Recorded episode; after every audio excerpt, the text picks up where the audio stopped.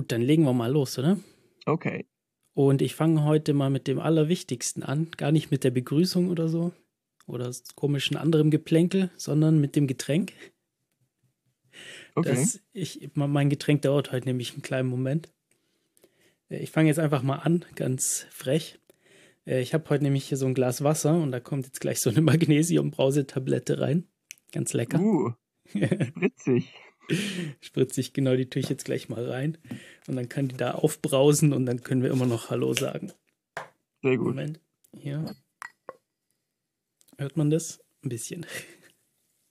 Ja, also über Zoom hört man es nicht, aber ähm, im Podcast vielleicht. Im, Im Podcast wahrscheinlich schon. Genau. Ja, und äh, ich weiß nicht, wir haben ja die letzten zwei Male über Sport gesprochen. Gut, beim letzten Mal nicht so über körperliche Anstrengungen, aber ich habe angefangen, das Magnesium zu nehmen, als ich, als ich für einen Halbmarathon das erste Mal trainiert habe und dann irgendwann angefangen habe, Krämpfe in den Beinen zu kriegen. Und mhm. ich hatte da sogar Magnesium genommen und mich irgendwie zum Arzt oder zu meiner Ärztin. Die hatten gefragt, so, ja, wie viel nehmen Sie denn da? Ich gesagt, irgendwie so 100 Milligramm. So, ja, viel zu wenig. Viel zu wenig? Ja. Okay, wie viel sollst du dann nehmen? 100 Gramm? 600 Milligramm. Wie bitte? Am Tag. Sechs Tabletten oder wie viel sind das? Nö, das also zwei wären das. Also in, also in den großen Dingern sind 300 typischerweise drin. Hier in den hier hm. ist jetzt 350 Milligramm Magnesium drin und noch irgendwie Kalium, Calcium, Eisen, Zink, Jod und okay. irgendwie haufenweise Vitamine. Und ja gut, damals, als ich halt irgendwie viel geschwitzt habe und so, ja, und dann sind meine Krämpfe ganz schnell wieder weggegangen und äh, war ich beeindruckt. Und ja, nee, nee, das ist, ist nicht schlecht. Dieses ganze. Also mittlerweile nehme ich keine 600 Milligramm mehr, weil ich nehme, ich, ich mache, ich schwitze ja nicht mehr so viel und mache nicht mehr so viel Sport. Ja. Und ich glaube, ich, ich denke mal, die 300 reichen vielleicht auch. Weil das Schöne ist, man kann ja jetzt nicht wirklich richtig überdosieren, Außer man merkt es halt dann so an dem, was, was dann am Ende wieder rauskommt. Aber das, selbst das, dann hat man ja einen effektiven Mechanismus, um das wieder loszuwerden. Jo. Genau. Also oh, ist jetzt Fun nicht Fact schlimm. dazu. Ja. Zum Thema äh, tödliche Dosen. Okay. Wenn du, ähm, okay, was meinst du, was ist die tödliche Dosis an, an Koffein, wie viele Tassen Kaffee musst du trinken, um an einer Koffeinüberdosis zu sterben? Tassen Kaffee, das muss relativ viel sein. Äh, wie viel ist denn da so drin? Da sind so, weiß nicht, 50 ähm, Milligramm oder so in so, so einer Tasse. So um den Dreh, ja. Also kleine Tassen. Ja. Puh. Es sind 13 Stück. Man müsste 13 Tassen Kaffee in sehr kurzer Folge trinken. Das Witzige ist. Das ist gar nicht so viel. Äh, ja. Ja. Das Lustige ist, man würde vorher an einer Wasserüberdosis sterben. Wirklich? Wenn ich das richtig überlege. Aber jetzt, wo, jetzt, wo ich es laut ausgesprochen habe, kommt es mir auch ein bisschen seltsam vor. Wenn eine Tasse Kaffee 200 Milliliter hat, dann sind 13. Uh, Mathe.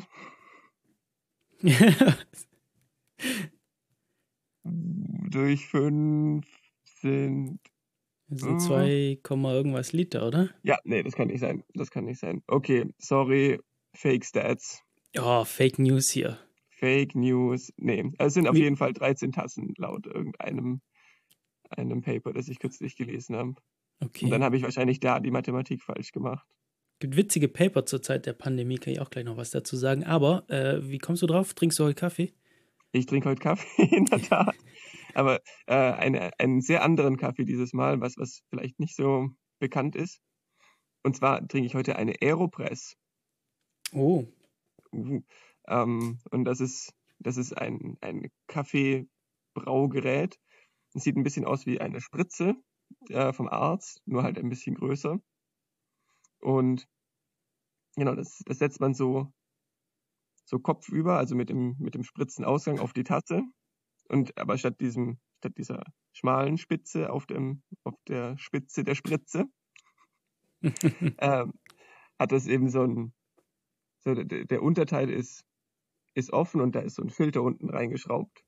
Mhm. Das heißt, man macht den Kaffee in die Spritze und dann macht man das heiße Wasser drauf, dann setzt man diesen Stempel hinten drauf, wartet ein bisschen, so wie bei einer French Press. Eigentlich ist es wie eine French Press, die unten offen ist. Mhm. Und dann drückt man das dann durch diesen Filter nach einer gewissen Zeit in die Tasse. Und es ist eine sehr populäre Art, Kaffee herzustellen unter Coffee Nerds. Hm, und auch schon von gehört. Ist fantastisch. Der Kaffee ich hatte auch schon mal so einen Kaffee lecker. tatsächlich, ja. ja. Die ganzen hippen Kids machen ihren Kaffee so. Und ich verstehe warum, weil es ist nicht nur sehr leckerer Kaffee. Diese Maschine ist, also dieses Gerät ist auch wahnsinnig leicht sauber zu machen. Mhm. Es ist super easy, es geht sehr, sehr schnell. Einfach durch und durch fantastisch. Ja, meine Tablette hat jetzt tatsächlich schon fertig gebraust. Bin ich etwas überrascht, dass das so schnell ging. Äh, dann zum Wohl. Zum Wohl. Äh, Moment. Mit meine Tasse kommen. Ah, Waldfruchtgeschmack habe ich hier. Hm. Ja, ich nicht. Du nicht, aber bist zufrieden mit deinem Kaffee. Ja, wir haben jetzt auch neue Bohnen. Ähm, versuchen uns da jetzt ein bisschen äh, mit verschiedenen Kaffeesorten, gerade das ist jetzt eine sehr milde Röstung oder eine sehr leichte Röstung. Mhm. Ähm, muss sagen, gefällt mir sehr gut. Mehr und mehr komme ich weg von dem super starken Kaffee. Aber nicht mehr als 13 Tassen oder 12, um sicher zu sein. Ja, nee. ja, genau. Ja. Bei der 12. Tasse sollte man aufhören. Mhm. Bei der 13. stirbt man. Genau. Ähm, ja, gut, dann haben wir jetzt das Wichtige abgehakt. Dann kann ich jetzt mal Hallo sagen. Hallo und herzlich willkommen zu unserem Podcast Matto und Max. Ich bin Matto und unterhalte mich heute wie immer mit Max. Ja, wie könnte es auch anders sein? Mhm. Und Getränk haben wir schon abgehalten. Jetzt weiß ich gar nicht, wie ich weitermachen soll. Oh, darf ich einen Vorschlag machen? Mach einen Vorschlag. Happy Birthday. Was? Heute ist die zehnte Folge. Stimmt. Ja, ja, das hätte ich ja vollkommen vergessen. Ja, dann herzlichen äh, Glückwunsch zum, ähm, wie sagt man, zu, zu, zu Ver nicht Verjährung. Jubiläum. Zum Jubiläum, danke. Ich habe irgendwie Anniversary im Kopf gehabt, ja, aber. Ja, nein, das ist ähm, auch okay. Ja, schön. Äh, zehn Folgen haben wir durchgehalten, gar nicht schlecht. Durch, wer hätte das gedacht? Ja, glaub, Nächster Meilenstein 20. Bei 20 sind wir dann schon am, fast am Ende des Jahres, ne? Ich glaub, Gute Güte, 26 ja. Folgen oder so müssten das für ein volles Jahr sein, je nachdem. Ja, ja. Ähm, ob wir vielleicht irgendwie Weihnachtspause machen wollen oder so. Ja. Sicher nicht. Ja. Was soll unser Hörer denken? ähm, ja, schauen wir mal. Ja, cool. Äh, ja, wäre mir jetzt entfallen, genau. Dann äh, feiern wir mal und stoßen an mit unserem Kaffee und unserem Magnesium-Brausegetränk. Oh, schon wieder, okay. Cheers. Ah. Cheers. Oh. Na, was gibt's denn Neues bei dir seit der letzten Folge? Oh, tatsächlich ist bei mir ein bisschen was Aufregendes passiert dieses Mal, ganz im Gegensatz zu sonst. ähm, ich habe einen Impftermin. Oh. Ja, äh, ich werde Ende des Monats, am 24. bekomme ich den ersten Schuss und dann vier Wochen später den zweiten. Mhm. Das heißt also, ich werde Ende Juni ähm, bin ich immun gegen das Coronavirus. Nein, mhm. aber ähm, ja, das ist schon mal sehr gut. Und damit ändert sich mein, mein, mein gefühltes, mein, mein, mein Gefühl für das Coronavirus ganz gewaltig. Nämlich habe ich jetzt das Gefühl, dass alles sehr schnell vorbeigehen könnte. Ja, das Gefühl habe ich auch so ein bisschen. Ähm, Wäre natürlich schön. Ich habe nur, ich, ich habe schon erzählt, dass wir wahrscheinlich umziehen werden. Und durch mhm. Corona mache ich gerade Homeoffice und das ist gerade recht praktisch für das Umziehen. Oh ja, das ähm, glaube ich. Und ich habe mal nachgefragt, ob ich danach immer noch so Homeoffice machen könnte. Und so von, von der Verwaltung hieß es so, ja, nee, bei Ihnen sind da nicht die Voraussetzungen gegeben. Und von, der, von daher hoffe ich zwar, dass diese Pandemie bald zu Ende geht, aber dass mein Homeoffice noch eine Weile bestehen bleibt, weil sonst habe ich sehr viel zu pendeln in nächster Zeit. Oh ja. Ja. Aber ich meine, wenn jetzt Homeoffice funktioniert und du deine Aufgaben so wahrnehmen kannst, warum sind denn die Gegebenheiten nicht da? Ja, die Gegebenheiten sind, man braucht irgendwie ein kleines Kind oder äh, und man muss irgendwie länger als so und so viel da gearbeitet haben. Mhm. Und weißt du, das sind, das sind keine, das sind keine logischen Sachen. Ne? Das sind so Verwaltungsdinge. Ist das nicht was, was du mit deinem direkten Chef oder deiner direkten Chefin regeln Ja, kannst. ich, ich guck mal. Das ist meine Ja, Hoffnung, dass ich da noch sagen kann, so ja, ähm, muss ja vielleicht keiner wissen, ob ich an der Uni bin. Weil es macht ja keinen verdammten Unterschied. ja, Ich, ich nee, nee. arbeite am selben Rechner. Äh, ich habe keinerlei sonstige Hardware, die ich brauche. Ja, Und solange du deine Aufgaben erledigst, ist es doch wirklich egal. ja. Ja. Aber Nein, erklär denke, das mal das- so einer Verwaltung, ja. Ja, gut, die Verwaltung, das ist, das sind da, äh, ja, Dinge sind anders in der Verwaltung. Es muss nicht unbedingt logisch sein. Mhm. Ja. Aber ich denke, dass ich das, dass dafür die Pandemie ähm, vielleicht hil ganz hilfreich war, um, um diesen Homeoffice-Gedanken ein bisschen zu etablieren, auch in, in Firmen und scheinbar Ja. Universitätsverwaltungen nicht so sehr, aber vielleicht auch da zum Teil. Ja, nicht so sehr, wie ich mir das wünschen würde. Also ich habe schon von, von Firmen gehört, die irgendwie während der kompletten Pandemie irgendwie ganz normal weitergemacht haben wie sonst. Mhm. In Deutschland gab es ja da keine Verpflichtung für Firmen, Homeoffice zu machen. Die wurden nur nett drum gebeten. Oh, wirklich? Das war mir Mhm. nicht klar. Ja, in Deutschland gab es da keinerlei Verpflichtung. Also man, wir hatten zwar Ausgangssperre nachts, wir dürfen irgendwie, also immer noch, wir dürfen nachts nicht raus aus dem Haus, nicht mal in den eigenen Garten. Aber man darf in die Arbeit, ins, ins Großraumbüro und sonst was. Und da gibt es auch keine Einschränkungen irgendwie. Du darfst nicht in den eigenen Garten, Mhm. Darfst nachts nicht in den eigenen Garten. weil Ja, genau. was ändert ist sich denn nachts wichtig. in deinem Garten? Ja. Gute Güte. Allgemein ist vielleicht eine nächtliche Ausgangssperre. Ist ja jetzt nicht so, dass das nächtliche Menschenansammlungen ein großes Problem sind, oder? Ja, also so ganz leicht kann ich es verstehen, weil das schon irgendwie leicht, also weiß nicht. Jetzt, gerade wenn es jetzt irgendwie wieder wärmer wird oder so, ist vielleicht, ist halt schon auch schwieriger, nachts zu kontrollieren und so durchzusetzen. Also so ganz leicht kann ich es verstehen, aber das ist wirklich, tatsächlich ist das der dümmste Teil an diesen ganzen Regelungen, glaube ich. Mhm. Insbesondere im eigenen Garten. Ich meine, Wohingegen dann irgendwie so Sachen wie, ja, irgendwie Läden dürfen weiter, auch weiter offen haben und so. Also alles andere wird so, wird so halbherzig gemacht und dann kommen dann solche dummen Regeln dazu. Aber ja, Naja, es ist wie es Ja. ist. es ist, wie es ist. Tja, Und, ja, ja. ja, ja, so, also dann bekomm, äh, nee, was, du hast jetzt deinen nächsten Termin oder deinen ersten Termin für. Ja, in äh, für deine einer Woche.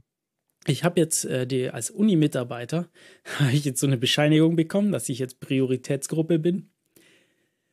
Weil ist ja voll Weil sinnvoll, weil ich bin da komplett im Homeoffice. Ah. Ähm, da ist dann die Verwaltung natürlich schon sehr hilfreich. Ja, da ist dann dann die Verwaltung natürlich so, ja, ja, Uni natürlich, das ist eine ganz wichtige Einrichtung.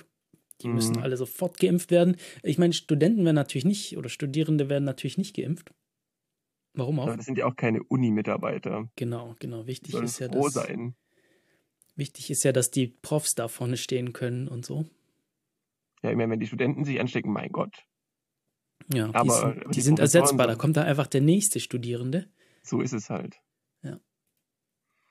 Genau. Nee, sehr sinnvoll. Ich habe aber bei meiner Impfanmeldung auch angegeben, äh, dass ich in einer in einem Beruf arbeite, in dem ich sehr viel Kontakt mit äh, großen Menschengruppen habe. Mhm. Was technisch gesehen wahr ist, ich habe kürzlich einen, wie habe ich letztes Mal schon erzählt, dass wir diesen, diesen Kurs gemacht haben. Ja. Wenn das das nur einmal in drei Jahren jetzt passiert ist, muss ja keiner. Ja. Ja, ja äh, ein Freund von mir ist bei seiner ersten Impfung ohnmächtig geworden. Oder danach. Na Nadelphobie oder Nee, ich, ich glaube nicht, weil das war nach der Impfung. hm, Mhm. ja, Also, man, allerhand Nebenwirkungen. ja, also ein bisschen, es ist wohl nicht ganz so, ganz so sanft wie, wie andere Impfungen, die man sonst vielleicht so kennt. Äh, aber sicherlich besser als Corona zu bekommen. Definitiv. Das ist auch was, was ich mit, mit Kollegen von mir schon diskutiert habe. Und einer ist sehr, ja, aber ich weiß ja nicht, wie das Impfrisiko und so. Und, und dann, ich weiß nicht, das, das Gegenargument ist halt einfach Corona, also die Wahrscheinlichkeit, dass du irgendwie schwere Impfnebenwirkungen bekommst, ist so viel kleiner, als dass du dass du einen schweren Corona-Verlauf hast. Und die Impfnebenwirkungen sind auch nicht so schlimm wie der schwere Corona-Verlauf. Definitiv, ja. ja. Im schlimmsten Fall geht es dir eine Woche schlecht. Ja. Was natürlich auch nicht angenehm ist. Ja, klar. Nee, also wäre natürlich besser, wenn es ohne gehen würde. Aber so ist es halt. Ja, ich bin jetzt am überlegen, ob ich das noch hier mache vor dem Umzug oder dann nach dem, also vor dem Umzug hieß ja hierher und dann umziehen und dann für den zweiten, für die zweite Impfung. Obwohl, vielleicht kann ich die zweite Impfung bei einem anderen Arzt machen. Das geht eigentlich wahrscheinlich, oder? Da wäre ich mir nicht sicher. Naja, ist ja auch nicht so schlimm. Ich, ich werde ja auch öfter mal noch in Ulm sein und ich, ja. ich, ich werde jetzt, ich habe jetzt die Woche auch einen Arzttermin und muss ich sowieso hin und dann kann ich da mal fragen. Ja, ich meine, vielleicht wenn man das vorher ausmacht und wenn du schon den Arzt benennen kannst, wo die zweite Impfung stattfindet, vielleicht ist es dann möglich. Ja, nee, das, das kann ich nicht. Aber gut, das sind natürlich auch andere Bundesländer, das ist natürlich auch nochmal alles anders geregelt, gell? Ich könnte mir vorstellen, dass das nicht so einfach ist. Hm. Naja, äh, das wird sich dann zeigen. Ja. Ja, gibt es sonst ja. irgendwas Neues bei dir so? Ja, definitiv. Ähm, oh. Ich, äh, ja, ja. ähm, ich arbeite ja jetzt seit fast drei Jahren schon daran, ähm, die, die Forschung, die ich in meiner Masterarbeit gemacht habe, ähm, zu veröffentlichen. Mhm. Und diese Woche ist äh, endlich nach langem Hin und Her mein Paper angenommen worden. Herzlichen Glückwunsch. Danke sehr, danke sehr. Das freut das mich. ist ein sehr großer Schritt für mich. Sehr cool. Ja, ja. Gute Güte. Wer hätte gedacht, dass es so viel, ah, so viel Mist ist, so ein Paper zu veröffentlichen? Das ist unvorstellbar. Ja. Es geht Ja. dann hin und her und dann, ich meine, schon bevor wir das überhaupt eingereicht hatten, war es ein, ein bisschen eine Qual, weil ich meine, ich mache das ja nicht mehr Vollzeit, ich mache das an, an Wochenenden und Abenden, weil ich sonst eben genug anderes zu tun habe. Ja. Und dann, naja, haben, hatten wir es dann endlich eingereicht. Letztes Jahr im November hatten wir es äh, auf so einen Preprint-Server gestellt. Das ist so ein, so ein, so ein, so ein Portal, wo man wissenschaftliche Arbeiten veröffentlichen kann, ohne dass sie, dass andere Wissenschaftler sie, sie für gut heißen. Also man kann es einfach hinstellen und Mhm. aber niemand gibt da eine Garantie, dass es wirklich akkurat ist. Jeder kann da Sachen hochladen. Ähm, na, in der Wissenschaft gibt es ja diesen Prozess des Peer Reviews, dass andere Wissenschaftler oder Experten sich das anschauen, was du da gemacht hast und dann den Daumen hoch oder runter machen. Im meisten Fall machen sie den Daumen nach unten. Zumindest ist das meine Erfahrung. Und dann, naja, wir hatten es dann, ich glaube, ich im Januar hatten wir es geschickt an, an ein richtiges Journal. Oder was heißt richtiges Journal? An ein Journal. Und hatten dann, irgendwie, das dauert ja dann auch alles ewig, dann muss man zwei Monate warten, dann kriegt, dann haben wir, dann wurde es abgelehnt. Und, aber das war ganz seltsam, es wurde abgelehnt, aber wir haben trotzdem einen detaillierten Review bekommen, also detailliert bekommen, was wir machen sollen, um Das es besser gut. zu machen. Ja, ja, ich war ein bisschen überrascht. Und dann haben wir das einfach gemacht und haben es nochmal dahin geschickt und, und jetzt ist es angenommen worden. Schön. Ähm, aber wow. Und dann hat sich das ja mal fertig. gelohnt mit dem Einreichen und abgelehnt werden und so. Ja, ja, auf jeden Fall, auf jeden Fall. Ja. Ich meine, das ist der Prozess und das ist einfach so. Man braucht auch nicht traurig sein, glaube ich, wenn es abgelehnt wird. Das ist die, die Regel, dass es abgelehnt wird oder dass es, Ja. dass es zumindest nicht, nicht angenommen wird. Es kann auch sein, dass es, dass man eben Auflagen bekommt. Hm. Aber ja, und dann dachte ich irgendwie, Anfang der Woche war das, dann dachte ich, ja, jetzt ist es fertig. Gut, kann ich das, kann ich das abhaken? Aber nein. Man muss dann noch irgendwelche Formatierungsgeschichten machen. Man muss schauen, Oh. dass die ganzen Figures in den richtigen Größen sind. Man muss irgendwie Rechtschreibfehler finden. Man muss schauen, dass die ganzen Okay, Formatvorlagen das ist interessant. Das hatte ich bei meinen, bei meinen angenommenen Papern nicht so. Aber wenn es angenommen wurde, dann wurde es also angenommen, wie wir es hingeschickt hatten. Okay. Ähm, Ja. ja, nein, das war überhaupt nicht der Fall bei uns. Also was üblich ist, dass es nicht ja, veröffentlicht wird, bevor man es nicht präsentiert hat. ah, ihr habt Konferenz, Veröffentlichungen. Ja, also Journals sind ganz selten in der Informatik oder gibt schon ein Mhm. paar, aber das dauert, ja, je nachdem, je nachdem, wie schnell so Sachen raus müssen. Mhm. Ja, aber es ist ein bisschen üblicher, wie Konferenzen und Workshops zu haben. Mhm. Wobei es auch teilweise haben wir auch Journals, bei denen das dann trotzdem noch an eine Präsentation geknüpft ist. Dann gibt es dann ein, zweimal im Jahr so ein Symposium zu diesem Journal und dann muss es da vorgestellt werden. Sorry, ich hatte gerade meinen Kaffee noch im Mund. Mhm. Ja, nee, das ist bei uns ganz anders. Bei uns schickt man das einfach an ein Journal und dann ist es angenommen und fertig. Im besten Fall. Ja, Vor- und Aber ja. Nachteile.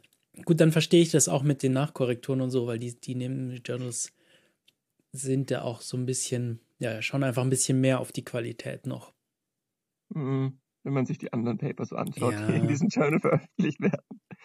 Da habe ich mir definitiv zu viel Mühe gegeben. Man braucht ja auch einen, einen grafischen, äh, eine grafische Zusammenfassung. Mhm. Und warum nicht, ne? Wa- wa- Warum sollte man nicht erwarten, dass die Wissenschaftler, die kein Training in Grafikdesign haben, Mhm. warum sollten die nicht auch sowas machen können? Es ist ganz erstaunlich, wirklich. Ich meine, diese, diese, äh, diese Zeitschriften, die haben ja Editoren, also Mhm. Leute, die sich um sowas kümmern sollten, wo man sich denkt, das ist genau deren Aufgabe, zu schauen, dass die Formate eingehalten werden und so. Aber es wird alles an die Autoren abgegeben. Ja, wenn wir schon bei dem Thema sind, was halt schon auch krass ist, man bezahlt die ja dafür, richtig? Also ihr müsst ja Geld dafür. 3000 Dollar. Genau, ziemlich viel Geld dafür zahlen, dass ihr da veröffentlichen dürft. Mhm. Also es ist nicht so, dass irgendwie da Leute sind, die Zeitschriften kaufen, so wie man sich das vielleicht vorstellen würde, sondern die Leute, die da veröffentlichen, die bezahlen das. So, jetzt ähm, hast du ja gesagt, gibt es diesen Peer-Review-Prozess. Das Mhm. heißt, man schickt, man schickt seine, sein Manuskript dahin und dann wird es an andere Wissenschaftler aus dem Gebiet gesendet, damit die sich das anschauen und bewerten, ob das was taugt. Ja. Und diese Wissenschaftler kriegen dann natürlich kein Geld dafür. Natürlich nicht. Ne? Also das, sind, das machen die alle freiwillig. Ja, ja. Naja, freiwillig mehr oder weniger. Ja, Ich meine, das ist schon was, was du, was du machen musst. Und wenn diese Editoren sind ja auch Wissenschaftler zum Teil oder sind zumindest in Kontakt mit Wissenschaftlern. Das heißt, mhm. es ist schon, es sieht nicht gut aus, wenn du zu viele Re äh, Reviews ablehnst. ja. Aber ja, im Prinzip ist es, es ist einfach nur ein Dienst an der Allgemeinheit. Ja, es ist schon witzig. Und dann die Verlage machen halt damit Geld. Ja, ich meine, das, und, und das ist ja jetzt. Was, Ach so, genau. Und die Artikel sind ja trotzdem nicht frei zugänglich, gell? Die muss man da ja trotzdem noch kaufen. Also wenn man die lesen möchte, die werden müssen zum Veröffentlichen muss man die bezahlen. Also je nachdem. Aber Je nachdem, ist, im, im Moment gibt es schon, einen starke, starken Trend zur Open Access Publication. Ja. Ähm, wir haben auch in einem Open Access Journal ja, veröffentlicht. schön, freut mich. Äh, ja. Aber ja, im Prinzip das klassische Pub- Publikationsmodell ist, ist, du bezahlst, also der, der Wissenschaftler macht die Arbeit, die Uni bezahlt für die Veröffentlichung Ja. und die, die Uni macht die Qualitätskontrolle umsonst und die Uni zahlt für die Zeitschrift, um den Artikel lesen zu können. Ja. Das heißt, du, Ja. es ist völlig absurd, dieses, dieses System. Und ja, es ist ein bisschen durchbrochen worden jetzt durch, durch dieses Open Access, dass man eben nur. Ja, was heißt durchbrochen? Da zahlt man jetzt halt mehr dafür, dass man da veröffentlichen darf. Ja, ja, ja. Also die, die Verlage holen sich da ja trotzdem äh, das Geld. Und Verlage ist auch ganz seltsam, weil die wenigsten Zeitschriften sind wirklich Printzeitschriften. Der Verlag hat keine Ja. Kosten, außer einen, einen Server, Hm. also irgendwie Festplatten und so. und es, es ist Ja, gut, also ich muss sagen, so ein System auf die Beine zu stellen, diese Sachen zu verwalten und durchsuchbar zu machen und so, das, das ist schon auch eine Aufgabe, die, ja, die, die ein bisschen was an, an Einsatz braucht. würdest du sagen, die Kosten sind ungefähr 3000 Dollar pro Artikel? Nein. ich meine, gut, der Editor muss bezahlt werden. Das sind so die einzigen Kosten, glaube ich, die Editoren. Aber die machen ja auch keine wirkliche Arbeit, wenn ich das richtig sehe. ja, ja. Naja, jedenfalls ein, wirklich eine Odyssee geht langsam zu Ende. Es ist noch nicht veröffentlicht, es ist nur angenommen, Mhm. aber es sollte, wenn, wenn alles gut geht, sollte es in der nächsten Woche oder so ja, dann endlich, endlich vorbei sein. Ich musste sogar Social Media Posts schreiben für, uh. für das Journal. Aber was, die haben äh, das dir auferlegt, oder? Das Journal sagt halt, ja, äh, wir, wir würden gerne irgendwie auf unseren Social Media Outlets äh, deine, deinen Artikel bewerben. Das können die nicht selber. Ja, wäre wär cool, wenn du uns irgendwie einen Tweet schreibst oder sowas. Davon. Sonst machen wir es nicht. die haben eine Abteilung für Social Media. Lest doch einfach meinen Abstract. Aber ich meine, es ist, ich sehe, warum sie es machen, weil ich meine, ich habe mir schon, schon Mühe gegeben, dass, dass man das verstehen kann, was wir da machen. Also es ist ein, ein generelleres Journal. Es ist mhm. also, es ist kein, kein Spezialisten-Journal. Es ist generell, ah, wobei, nee, es ist einfach, es ist, alle Disziplinen können da drin veröffentlichen. Mhm. Und dementsprechend muss man eben auch das, man kann nicht davon ausgehen, dass die Leute, dass die Leser unbedingt wissen, worüber man spricht, wenn man irgendwelche mhm. Fachbegriffe verwendet oder irgendwie, man muss, man muss da anders rangehen, als wenn man in ein in Spezialisten-Journal äh, das, das, das stecken würde, wo man, wo man viel mehr an Grundlagen voraussetzen kann. Und dementsprechend habe ich schon versucht, dass ich, dass ich wenigstens die Zusammenfassungen und die Einleitung so schreibe, dass man mir da folgen kann. Aber ja. so von dem, was ich in, in anderen Artikeln gelesen habe, da weil man, man sollte dann schon irgendwie andere Artikel auch lesen, um zu sehen, wie man sich da verhalten sollte. Und, und ja, es ist, es ist nicht unbedingt so, dass, dass sich alle daran halten. Hm. Und, und wenn dann irgendwie ein, ein Produktionsteam oder irgendwie ein Social Media Team, die ja nicht unbedingt Wissenschaftler sind, dann dieses, diesen Text bekommen und nicht so richtig wissen, worum es da geht. Ja ist es natürlich schwierig für die, irgendwie da sinnvoll einen Tweet draus zu machen. Ja, gut, vielleicht auch verständlich. Ich habe mich natürlich direkt rein, rein geaddet in, in, den Tweet. Ah, sehr schön, sehr schön. Yeah, ja, wichtig. Sehr wichtig, damit meine 20 Follower das auch mitbekommen. Ja, mittlerweile hast du ein paar mehr, ne? Ich glaube 20. Wirklich? Nee, nee, ich glaube, das war schon eher so an die, an die Hunderte, ne? Nicht? Ich glaube nicht. Das überprüfen wir hier gleich mal. Fact-checking live. Ja, ich meine, ich habe ja schon etabliert, dass man meinen Facts nicht trauen kann. Mist.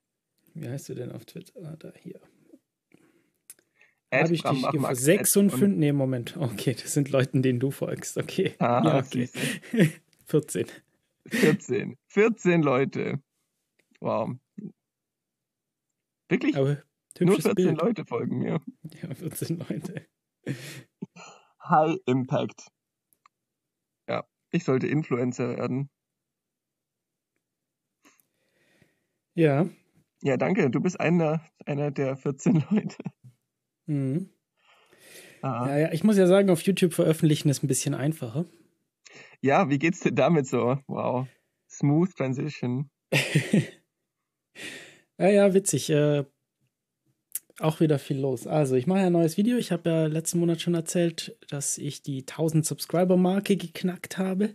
Mhm. Und, und dass man da dann was machen muss. Genau, dann habe ich dann das, das typischerweise machen dann so Maker in, in dem Bereich, die so mit Elektronik und so basteln und so machen, machen dann einen Subscriber-Counter.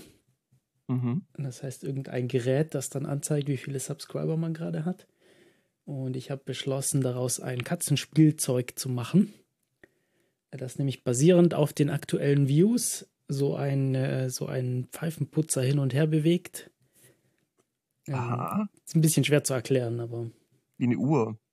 Na, nicht ganz. Ähm, ich glaube, da muss ich auf das Video verweisen. Das ist ein bisschen schwer zu erklären.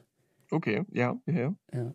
Ähm, da ist aber so Elektronik mit drin, äh, hat Wi-Fi ähm, Servomotor, einen linearen Motor oder so, so, ein, so eine lineare Bewegung. Ja, wird ganz toll. Und was ich mir dafür jetzt gebaut habe, tatsächlich noch nebenher, ist ein Teleprompter für dieses Video. Und ah. ich bin sehr happy. Ich hätte das schon lange machen sollen, das ist auch gar nicht so schwer. Man braucht eigentlich nur eine Glasscheibe, oder? Ja, ein bisschen muss man, muss man überlegen, wie man macht. Also, das, was ich jetzt gefunden habe, genau, ist, eine, ist eine, so eine schräge Glasscheibe, die man vor die, äh, vor die Kamera stellt und dann mhm. drunter legt man irgendeinem Bildschirm, in meinem Fall ein, ein Smartphone mit einer entsprechenden App, die gespiegelt den Text anzeigt und langsam scrollt. Mhm. Und dann sieht man praktisch den Text genau vor der Linse und kann dann in die Linse schauen, während man da abliest. Und ich habe es jetzt noch nicht produktiv, ich habe es nur testweise ausprobiert. Ich habe jetzt noch keine Aufnahmen gemacht, aber ich glaube, das wird sehr gut sein, weil ich habe teilweise, seit ich, ich habe angefangen, dass ich gar nicht auf in die Kamera gesprochen habe und alles mit so Voice-Overn gemacht habe. Das mhm. ging immer ganz gut. Ähm, und dann habe ich irgendwann angefangen, in die Kamera zu sprechen bei meinen YouTube-Videos, was mir ganz gut gefällt, aber es braucht so viel mehr Zeit, weil man sich dann irgendwie verspricht, muss man irgendwie alles nochmal aufnehmen, muss irgendwie jede Szene zehnmal aufnehmen, muss das ganze ja. Zeug auswendig lernen.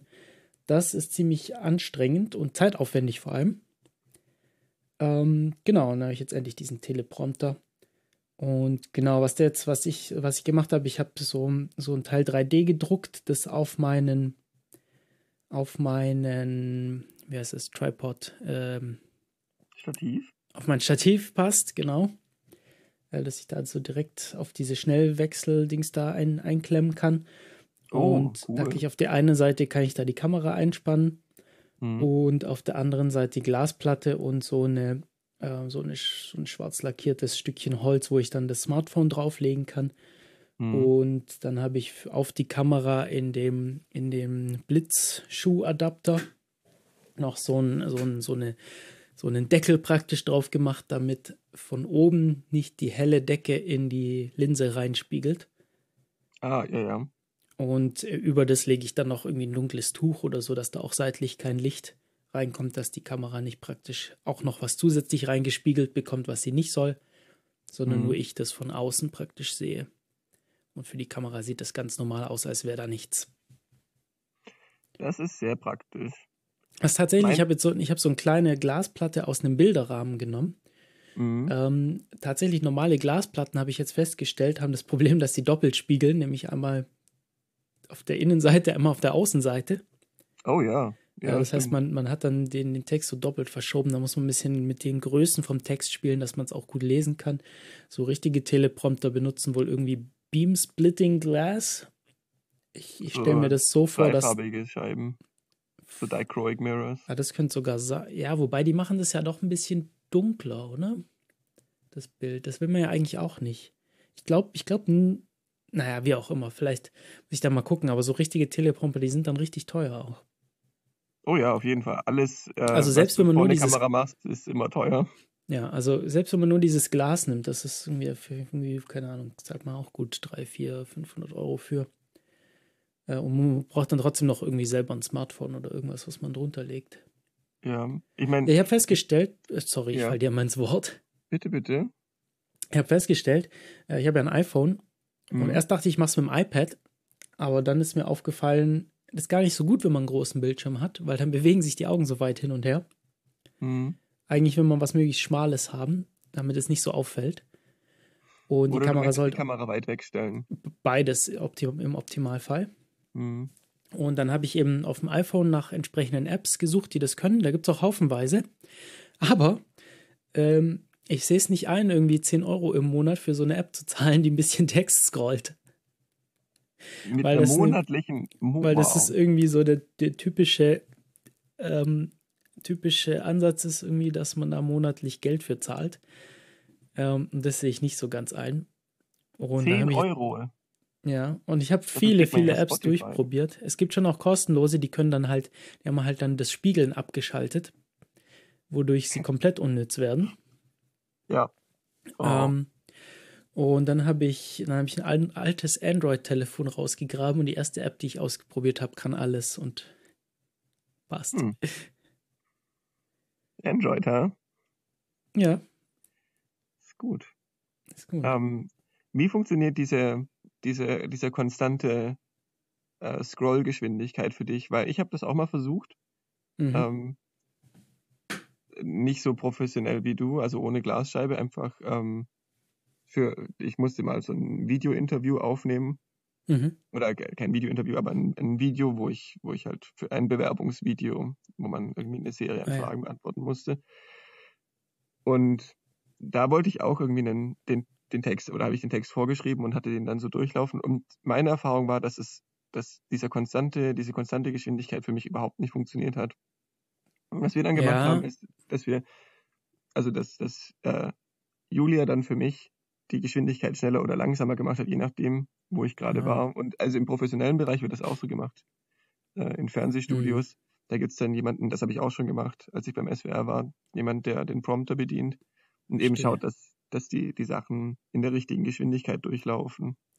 Ja, ich weiß es noch nicht. Das, das habe ich noch nicht so ausprobiert. Mein Plan, ich habe ja relativ kurze Abschnitte, wo ich tatsächlich was so am Stück sage. Also das sind wenige Sätze.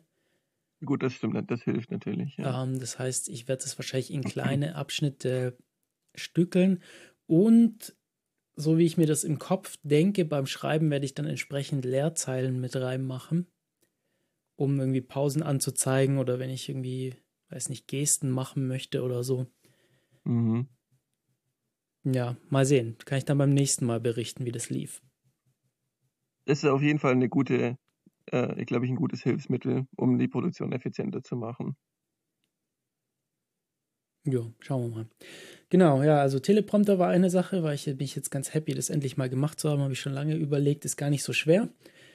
Ähm, genau, dann an dem Video an sich arbeite ich. Ich weiß, vorhin hatte ich irgendwie noch haufenweise anderes. Ich, was ich, was ich gerne mal, ich, mir, mir fallen gerade lauter Sachen ein, die ich gerne bauen möchte. Mhm. Und zwar, mir ist, ich, ich mache ja japanische Kampfkunst und japanischen Schwertkampf. Äh, Batojutsu ist das, so ein bisschen wie Iaido. Iaido kennt man vielleicht so ein bisschen, ist so die, die Kunst des Schwertziehens. Also man hat dann Metallschwert, normalerweise nicht scharf, aber ein Metallschwert, äh, ein japanisches, und läuft dann so Formen, also ohne, ohne Partner, sondern mhm. so für sich. Äh, da kommt es sehr auf Genauigkeit an, auf Geschwindigkeit, aufs richtige Ziehen, auf Technik und so. Ähm, und Batojutsu ist so ein bisschen ähnlich. Ähm, und da ist mir neulich meine, meine Saya kaputt gegangen. Das ist die, die Schwertscheide. Mhm. Ähm, die, ja, da bin ich dann etwas zu schnell, ich zu schnell in einen Winkel gegangen und dann ist da ein Stück abgesplittert. Das habe ich jetzt äh, wieder zusammengeleimt mit Holzleim, was schon auch hält, aber nicht mehr ganz so hübsch aussieht. Und jetzt bin ich am überlegen, aber ich, ich würde eigentlich ganz gerne so eine, so eine, so eine Saya selber bauen.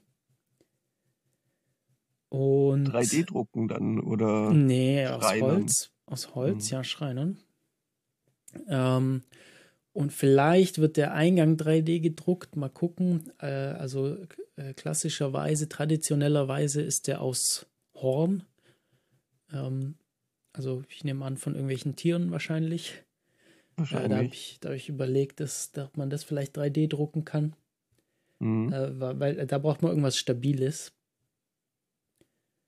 Äh, mal gucken. Da, vielleicht lasse ich es auch aus Holz. Vielleicht reicht das. Ich, ich, ich, das wird wahrscheinlich ein paar Iterationen geben. Ja, und da habe ich mich ja. jetzt ganz viel so mit so Werkzeug beschäftigt, weil ich festgestellt habe, ist gar nicht so leicht, man muss irgendwie so ein Stück Holz sehr genau und sehr gerade und mit möglichst wenig Materialabtrag in der Hälfte durchschneiden, um das dann so auskratzen zu können, dass dieses Schwert da reinpasst oder dass diese Klinge da reinpasst. Mhm. Und ich habe so eine japanische Handsäge, die sehr, sehr gut funktioniert. Aber das habe ich mit so einem kleinen. Ich habe jetzt mal angefangen mit so einer Schwertscheide für, für ein, oder ja, für, für ein Küchenmesser. Äh, will ich das jetzt mal üben. Und ja, aber mit so einer Handsäge irgendwie so ein Ding längs durchschneiden ist. Also zum einen dauert es ewig und ich bin überhaupt nicht geduldig. Ja, ist ähm, wahrscheinlich auch nicht so präzise, wie du es dir. Und ist halt leider, würdest. genau, ist halt leider nicht so präzise. Also gerade mit dieser, mit dieser Japan-Säge geht so die ersten fünf Zentimeter und danach verzieht es eigentlich zu stark. Man hat dann auch nicht mehr so einen richtigen Einfluss drauf. Vielleicht würde es mit so einer Bügelsäge noch gehen irgendwie. Das weiß oder ich nicht. Eigentlich eher eine geführte Säge, irgendwie eine Bandsäge oder. Genau, und jetzt hätte ich eigentlich gerne eine Bandsäge. Ja, die sind sehr groß und sehr teuer. Ja, es geht. Also ja, es gibt sehr, sehr große und wahrscheinlich, wenn man das ernsthaft machen will, macht das auch Sinn, eine große zu haben. Aber mhm. ich habe mir jetzt eine rausgesucht äh, für 300 Euro. Okay, wie groß ist die? Die ist ungefähr so hoch wie mein Oberkörper. Für 300 Euro. Ja. Und es gibt, es gibt auch günstigere, also zum Beispiel hat Lidl witzigerweise hat irgendwie so häufig diese, diese Parkside-Werkzeuge, mhm. die unglaublich günstig sind, unglaublich billig sind, sagen wir so.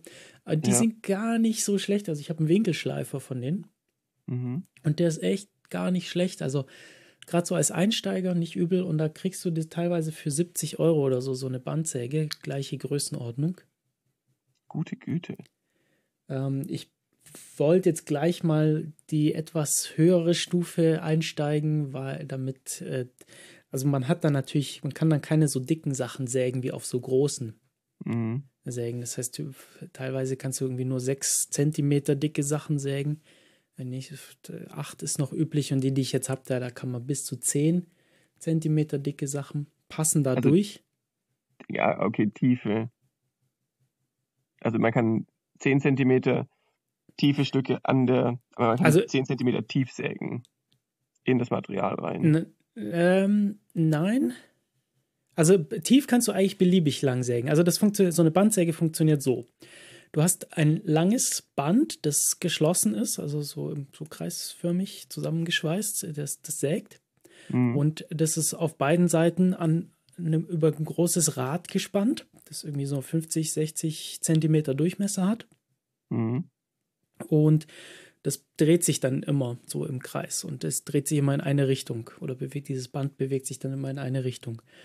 Und äh, auf der rechten Seite typischerweise ist, es, ist, ist dieses Band dann eben ein Stück frei und der Rest ist in der Maschine versteckt. Und dieses ah, und freie Stück, genau, und an ja, diesem freien ja. Stück, da kannst du irgendwas durch, also irgendwie ein Brett durchschieben und das, das Brett kann unendlich lang sein, das, oder unendlich nicht, weil sonst kannst du es anfangs nicht anspannen, aber beliebig lang sein. Aber äh, nur auf heißt, einer Seite. Genau, genau. Also du kannst irgendwie so, so, so ein, ja, sagen wir mal so, so ein 20, so ein 40 Zentimeter Brett in zwei 20 Zentimeter dicke Brett oder breite Bretter ähm, mhm. zersägen und das funktioniert. Aber die Höhe davon, die ist begrenzt dadurch, wie viel von diesem Sägeblatt an der Maschine frei ist, also sichtbar ist.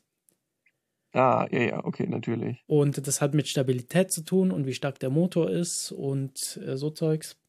Mhm. Und da je größer die Maschine und je stabiler und je teurer, desto, ähm, desto mehr Platz ist da, weil die dann einfach mehr, ja, weil es einfach besser gebaut ist und, und ähm, stabiler geführt und, und einfach größer ist, um da, um da dickere Sachen durchzuschieben. Genau. Und das wäre bei dieser Maschine, wenn es eben maximal 10 Zentimeter da passen. Ja. Ja, okay. Ja. Ähm, hast du mal irgendwie bei, bei eBay oder eBay Kleinanzeigen geschaut, ob es da irgendwie gebrauchte ja. Maschinen gibt für, für, ja. wenig Geld? Ja, gibt es tatsächlich auch. Gibt es tatsächlich auch. Ähm, nicht meine Wunschmaschinen. Ich werde das aber weiter im Auge behalten. Da gibt es ja immer wieder mal was. Ja, wahrscheinlich eher ältere Modelle irgendwie aus Werkstattauflösungen und so. Hm. Ja, gut, die gerade die kleinen, das sind, das haben eigentlich Werkstätten werden sowas nicht haben, also so Profis werden sowas nicht haben. Das ist, glaube ich, eher so im Heimwerker-Hobbybereich. Ähm, ja. ja. Aber wenn du so eine professionelle Maschine fürs gleiche Geld bekommen könntest, Ach so, dann meinst hast du? halt so einen riesen Oschi. Nee, nee, das will ich nicht, weil äh, die muss ich dann auch in die Wohnung bekommen. Vielleicht musst du dir mal eine Werkstatt noch mieten. Dann. Ja, aber dann kann ich mir immer noch so eine, so eine Maschine für, für das gleiche Geld irgendwie besorgen, weil dann gehe ich davon nein, nein, aus, dann gehe ich davon aus, dass ich genug Geld äh, mache mit damit, dass sich das dann auch rentiert. Nee, nee, also ich will was mit was Kleinem anfangen. Ja, das mhm. ist dann mhm. auch portabel, das kann man dann auch alleine hochheben, irgendwo hinstellen, äh, nimmt nicht so viel Platz weg. Ich brauche es ja auch nicht so oft. Und ja. ich glaube, so zum Einstieg, also ich bin ja schon jemand, der gern, der gerne mal gleich eine Stufe höher einsteigt. Was ähm, nicht unbedingt schlecht sein muss. Was nicht schlecht sein muss, aber in dem Fall würde ich sagen, für mich macht es einfach nicht keinen Sinn, gleich so groß zu gehen, weil ich nicht den Bedarf habe. Ja, außerdem machst du auch allgemein ja nicht so viel Holzarbeit, denn dein primäres Ding ist immer noch der 3D-Druck. Ja. Nee, nee, das ist schon sinnvoll. Beziehungsweise eigentlich würde ich gerne mehr in die Elektronik gehen. Ja. Mikrocontroller und sowas primär. Ja, aber äh, so ein bisschen Holz äh, dazu zu bearbeiten, würde ich schon gern auch trotzdem mal machen. Ja, wenn es nur für, für irgendwie Gehäuse und so ist. Man kann aus Holz einfach, es ist halt ein schöner Werkstoff. Man kann wirklich schöne Mhm. Sachen draus machen, wenn man weiß, wie. Und wenn man Genau. die richtigen Werkzeuge hat. Das ist, das ist natürlich schon so, dass du, dass die Werkzeuge irgendwie, wenn du in der Lage bist, präzise, gerade Schnitte zu machen oder Mhm. irgendwie Kanten abzurunden, schön mit einer, mit einer Fräse. Das macht einen riesen Unterschied, so vom, vom optischen her, finde ich. Hm. Ja, wir haben ja so eine uralte Kreissäge, äh, hat mein Vater hier noch und die, die, die ist Kreissägen, also eigentlich kann man wohl mit Kreissägen teilweise mehr machen und auch genauer als mit Bandsägen, Mhm. Aber Äh, nicht mit der. aber nicht mit der. Jetzt vor allem hat die keinerlei Sicherheitsvorkehrungen und ich glaube, das habe ich schon mal Ah. erzählt gehabt. Ja, ja.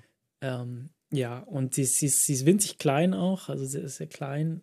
Ähm, das heißt, und äh, du brauchst eigentlich mehrere Leute, damit deine Werkstücke da nicht sofort runterfallen, überall. Mhm. Und ja, nee, Bandsäge kommt jetzt her. Habe ich beschlossen. Wobei Bandsägen ja, also in meiner Erfahrung, ich kenne nur diese, also ich habe mal in einer Werkstatt gearbeitet, wo, wo wir eine Bandsäge hatten, aber halt eine, eine richtig große profes professionelle. Und ich erinnere mich noch, wie ich wirklich Respekt vor dem Ding hatte, weil Mhm. da eben auch keinerlei Sicherheitsvorkehrungen dran war. Es ist einfach nur dieses offene Band. Und wenn du hinfasst, dann ist dein Finger weg. Das ist richtig, das ist bei der Kreissäge aber auch so, dass du ein offenes Sägeblatt. Mhm. Ähm, du kannst natürlich das irgendwie abdecken und so, äh, aber das haben wir alle, alles hier nicht. Und was der, die große Sache, die halt bei der Bandsäge nicht passiert, ist so ein Rückschlag. Das Also stimmt. das, das Säg, das, die Kreissäge, das Sägeblatt dreht sich ja zu dir Mhm. und auf, normalerweise hat man an einer Seite einen Anschlag, damit man die richtige Breite einstellen kann. Mhm. Und das heißt, irgendwann wird so ein loses Werkstück zwischen diesem Anschlag und dem Sägeblatt sein. Und wenn das zu eng ist oder sich ver verkantet oder so, dann wird Uh, es wieder ja. Richtung Person, die da dran arbeitet, rausgeschossen. Und das kann wohl böse. Und sowas kann eben bei der Bandsäge nicht passieren. Was bei einer Bandsäge passieren kann, die hat ja immer Druck nach unten. Das heißt, wenn du irgendwas hast, was nicht, äh, was, was irgendwie kurz ist, also ein Werkstück, das irgendwie kurz ist, oder, äh, oder komische Form hat, also irgendwie Ru- Rundungen hat oder sowas, und nicht ganz eben auf dem Tisch liegt, dann kann es sein, dass es nach unten gezogen wird, also praktisch nach vorne kippt. Ja, dass es sich aufstellt quasi. Und genau, dass es sich aufstellt und so in das Sägeblatt reingezogen wird. Und da könnten natürlich auch Finger oder so dazwischen sein. Aber die Gefahr ist viel Oh. kleiner als bei einer, als bei einer Tischkreissäge. Ja, ich habe einen Wahnsinnsrespekt vor solchen Maschinen. Hm, ja, ja, das geht mir auch so. Also die, die Kreissäge benutze ich einfach so ungern. Ja, Obwohl es echt Wobei- ein praktisches Werkzeug ist, aber definitiv. Ich meine, es gibt ja auch so, so kleine Tischkreise, also so ohne, ohne Tisch, sondern so, so portable Kreissägen, wo dann das Sägeblatt nicht fix ist, sondern wo man das Sägeblatt irgendwie auch noch anwinkeln kann und sowas. Und die können wohl auch relativ präzise sein. hm. Aber da hast du natürlich auch keinen, keinen großen Spielraum in Sachen also meinst du jetzt so, Höhe. meinst du aber nicht so Tauchsägen, oder? Wo du es praktisch das Sägeding in der Hand hast und das Doch, genau. über das Werkstück, genau. Tau Tauchsägen sind es oder ja, Tracking Saw auf Englisch, beziehungsweise Mhm. Plunge Saw. Ja, das, das überlege ich mir dann auch vielleicht irgendwann mal so als Alternative. Ähm, aber ich glaube, mit der Bandsäge habe ich, bin ich anfangs richtiger beraten. Ja, ja, ich meine, Obwohl, das wäre natürlich noch kleiner, ne? Das wäre natürlich noch kleiner. es wäre noch kleiner und du hättest die Möglichkeit, Winkel zu machen. Das ohne kann ich mit der Bandsäge auch. Du kannst mit der Bandsäge bis zu 45 Grad den Tisch kippen. Ah, das war mir nicht klar. Mhm. Und du kannst, was, was du natürlich mit so einer, mit so einer, mit so einer Tauchsäge nicht kannst, ist, ist ähm, Kurven schneiden. Also runde Sachen und enge, Nee. Nee, enge das geht Kurven nicht. und so. Das geht natürlich mit der Bandsäge schön. Ja, ähm, ja, muss ich, aber im Moment brauche ich natürlich erstmal nur gerade Sachen. Vielleicht muss ich mir das doch nochmal überlegen. Ich glaube, im Endeffekt wird es wahrscheinlich auf beides hinauslaufen, langfristig. Irgendwann mal schon, aber mit irgendwas muss man auch mal anfangen. Auf jeden Fall. Auf jeden Fall. Dann ist wahrscheinlich eine Bandsäge schon sinnvoller, einfach weil du flexibler bist. Wenn, dann will ich mir als nächstes eine Oberfräse holen. So toll, ne? So, so Fräsen sind so toll. Die machen so Ja, coole Sachen. Weißt du, was mir gerade auffällt? Nur ganz kurz zwischenrein. Wir wollten eigentlich über ein Thema reden heute. Ja, Aber wollen wir das vielleicht einfach mal nochmal verschieben und einfach Ein über Werkzeug. irgendwas reden? Wir können auch über Werkzeug reden, ja. Ja, ja, ja. Nee, Oberfräsen, genau. Hast du mal mit sowas gearbeitet? Nee, äh, ich habe mir mal so diesen, diesen Verstärker gebaut. Mhm. So, so einen kleinen, das habe ich glaube ich auch schon mal erzählt, so einen kleinen, so ein Gehäuse für einen Gitarrenverstärker. Und da habe ich alle, da habe ich eine Fräse wirklich ganz schmerzlich vermisst. Oh, du hast, du hast da so, so, so, so, eine, so eine Zapfenverbindung Ja. gemacht, ja, gell? mit so, der das? Stichsäge habe ich es ausgesägt. Ach du Schande, okay, ja, krass. So eine Verzahnung an der Seite. Ja, eigentlich würde man das dann, oder klassischerweise würdest du es vielleicht sogar irgendwie mit so einer Schwalbenschwanzverzahnung machen. Mhm. Aber ich habe das einfach mit, mit so, mit so, äh, So Fingern. ja genau, mit so Fingern, die so, genau, die sind auf allen Stücken gleich.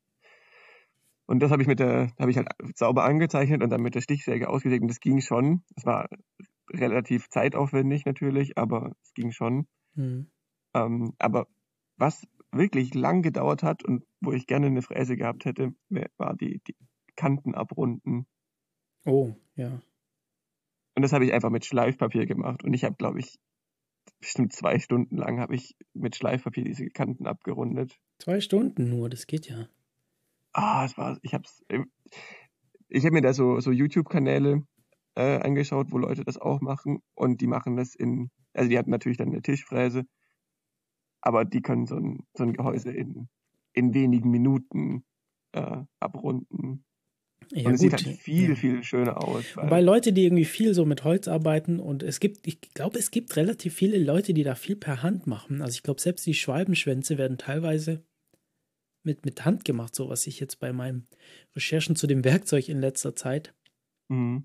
äh, ge gesehen habe. Also irgendwie, irgendwie also ich habe auch mir, hab mir in dem, in dem Zuge habe ich mir auch so, so Stechbeitel gekauft. Ja.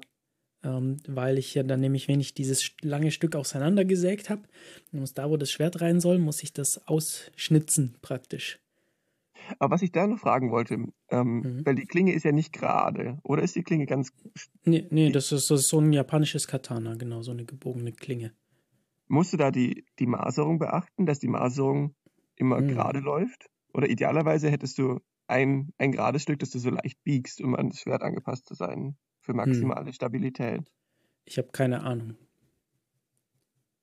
Für, ja, für maximale Stabilität vielleicht schon. Das werde ich nicht so machen. Ich werde mir dann ein Brett besorgen, wo das reinpasst, werde das äh, werde da aufzeichnen, wo die Klinge hin soll, Mhm. werde es dann grob zuschneiden von außen, werde es dann halb durchschneiden. Dann werde ich das auf die Innenseite, wo das Schwert praktisch rein soll, das die Klinge nochmal genauer abzeichnen Mhm. und dann per Hand mit dem Stechbeitel äh, das, das ausschaben. Mhm. Und dann werde ich das zusammenleimen und dann werde ich das runter äh, runterschleifen, bis ich die Form habe, die ich haben will. Wow, das Runterschleifen wird auch ewig dauern. Wenn du es Hm, nicht es mit einer geht, also ich habe ich hab ne, ich hab einen Bandschleifer Ah, okay, ja. und der kann relativ schnell Material abtragen. Also da mache ich mir nicht so Sorgen. Ja, also ein Bandschleifer ist schon was wert, auf jeden Fall. Aber wenn du es nur mit Schleifpapier und nur Handarbeit machen würdest, Nee, Hand, aber also Handschleifen ist auch sowas, da habe ich nicht die Geduld dafür. ist es auch ätzend. Ja, Als, ja nächst, als- nächste Sch Sorry, Ja, sorry. go ahead. so als letztes Ding, so als um die, für, für die, die finalen Sachen kannst du schon noch irgendwie ein Schleifpapier in die Hand nehmen, aber für Ja. so große Sachen ist furchtbar. Ja, ja, ja, ja, klar, klar, ganz zum Schluss kann man, das macht schon Sinn. Ich habe neulich auch, oder ja, was, ja, ja. Ähm, nächster Schritt von, von der Fräse, also vielleicht, vielleicht ganz kurz, was die, was die Fräse ist, das ist irgendwie so, so ein Gerät, was irgendwie so, keine Ahnung, hoch ist wie so eine Wasserflasche, ein bisschen dicker, Mhm. Oder? Man hält es in der Hand. Ja, ja. Zumindest, genau, zumindest so eine handgeführte Oberfräse und äh, da ist unten einfach so, so ein Ding, das sich dreht wie bei einer Bohrmaschine eigentlich. Mhm. Mm, Und da kann man irgendwie so, so, so, ja, so, so Schneiddinger einspannen. Und dann kann man da zum Beispiel, ja, wenn man das irgendwie an so einer Schiene entlang führt, kann man da so eine, so eine Nut schneiden, also einfach so eine Vertiefung im Holz. Oder wie du sagst, man kann von der Seite Sachen einschneiden. Was wir mal gemacht haben, wir haben mal für einen Freund so einen Hocker gebaut. Mhm. Und ähm, da war ich hier im, in unserem, in der offenen Werkstatt in Ulm, dem Verschwörhaus. Das ist sehr cool, wenn Ulm ist, kann da Interesse hat, kann da mal vorbeischauen. Wenn Corona, mhm. weil das wieder erlaubt. Also im Moment hat es zu leider. Ähm, die haben, da gibt es ganz viel, da gibt es ganz viel Werkzeug und so. Was wir da gemacht haben, wir haben mit einem Lasercutter eine Schablone ausgeschnitten mhm. und das dann benutzt, um die Oberfräse zu führen, um eben so eine, so eine Fingerverbindung zu machen, wie du sie per Hand ausgeschnitten hast. So viel angenehmer, oder? Und so viel präziser. Ja, ja, auf jeden Fall so viel angenehmer, genau.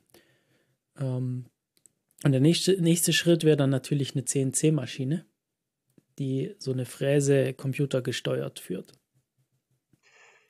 Ja. Oder ja. ein Lasercutter. Ja. Ja, man kann auch äh, Holz bearbeiten mit Laser. Ja, man kann Holz schneiden mit Laser auch, ja. Da ist wahrscheinlich halt das Problem, dass die Oberfläche, ah, ist aber bei der Fräse genau das Problem, dass die Oberfläche sehr heiß wird und wahrscheinlich so ein bisschen versenkt an manchen Stellen. Bei der Fräse geht's. Äh, da kannst du ja die Geschwindigkeit einstellen, dauert es halt länger. Hm. Ja, ja, klar. Beim Laser, ja, der ist natürlich heiß und äh, da hast du grundsätzlich dann verkohlte ähm, Kanten, was aber auch ganz cool aussehen kann. Das stimmt. Du bist natürlich sehr begrenzt in der Dicke. Ähm, so gute Lasercutter äh, können irgendwie so Max oder weiß nicht, geht irgendwie so bis zum Zentimeter oder so vielleicht, aber so, so günstigere wahrscheinlich nur deutlich weniger. Mhm. Äh, da bist du sehr beschränkt in der, in der Dicke von deinem Material. Und, also bei Holz hat man nicht so das Problem, aber je nachdem, was man schneidet, muss man sehr aufpassen, weil teilweise, wenn man das so heiß macht, sehr, sehr giftige Gase entstehen. Also Brennt so, es nicht auch einfach irgendwann? Ja, Holz kann auch brennen, genau. Ähm, hm. Ja. Ja, da muss man die Einstellungen richtig haben, dass man schnell genug macht, aber heiß genug und ja, lauter so Zeugs. Okay. Dass das alles passt. Und, und wahrscheinlich 3D ist mit so einem Laser wahrscheinlich schwieriger als irgendwie. Ja, 3. Ja, genau, genau, mit einer CNC-Fräse kannst du. Schneidet. Nee, das, das machst du eigentlich nicht. Was du machen kannst, ist gravieren. Ja. Ähm, aber Holz ist ja auch nicht an jeder Stelle gleich hart und das ist immer, immer gleich beschaffen. Das heißt, das wird nie hundertprozentig gleich sein an allen Stellen, wenn du es mit dem Laser machst. Und die Fräse interessiert es einfach nicht. Die fräst vielleicht einfach ein bisschen länger an einer Stelle dann. Genau. Ja, oder halt, du musst halt so einstellen, dass sie nicht, dass es nicht zu schnell ist für die Fräse, dass es nicht verkantet oder zu heiß wird. Mhm. Und dann müsste das passen. Aber so eine Fräse ist, ja, obwohl es sind beide Geräte sind recht groß. Aber sowas würde man sich ja wahrscheinlich dann nicht in die eigene Werkstatt stellen, sondern. Hm. Ja? Hm. Hm. Also ich spekuliere darauf, dass ich bezüglich Lasercutter, dass sich da vielleicht irgendwann mal eine Firma auf mich aufmerksam wird auf YouTube, die mir dann einen sponsern wollen. Das wäre sehr cool. Mhm. Mit der CNC eigentlich ähnlich. Also beides wären Geräte, die ich echt gerne auch selber hätte. Ähm, ja, natürlich. Ich meine, warum nicht? Ich glaube lieber sogar tatsächlich so eine CNC-Fräse. Ähm, ja, und da gibt es teilweise schon auch sehr günstige und je nachdem wie groß, also es gibt auch sehr kleine, die so in Größe von so meinem 3D-Drucker wären äh, und dann auch in einem ähnlichen Preis beginnen, weil im Prinzip ist es nichts anderes wie so ein 3D-Drucker, nur dass da eben keine heiße Düse an dem Teil ist, das sich bewegt, sondern halt einen, einen Motor, der so ein Schneidwerkzeug dreht. Aber das wäre dann immer noch planar, oder? Also, dass du dass du nur eine, dass du nur von oben fräsen könntest. Ach so, ja, ja, genau. Da denke ich jetzt bei CNC-Fräsen generell dran, dass man irgendwie mehrere Achsen macht. Da bräuchte man irgendwie so einen Roboter. Ja, das wird schwierig. Das ist aber mega cool. Natürlich ist das cool, ja. Gibt gerade so einen YouTuber, der baut sich so einen, was, sechs oder sieben Achsen Industrieroboter selber. Mhm. Sehr coole Sache. Ich kann dir mal kurz raussuchen, wie der heißt. Ähm, ja, super spannend. Äh, das ist noch ein bisschen über meinem aktuellen Kenntnisstand so. Wahrscheinlich, ja. Das ist, das ist ja auch was, was dann einfach viel mehr Platz braucht, wahrscheinlich. Hm. Ja, ja, ja, geht. Geht eigentlich. Ja, also die Basis muss halt stabil sein und so, aber sonst irgendwie so, mhm. so Couchtischgröße oder so kann man das schon unterkriegen.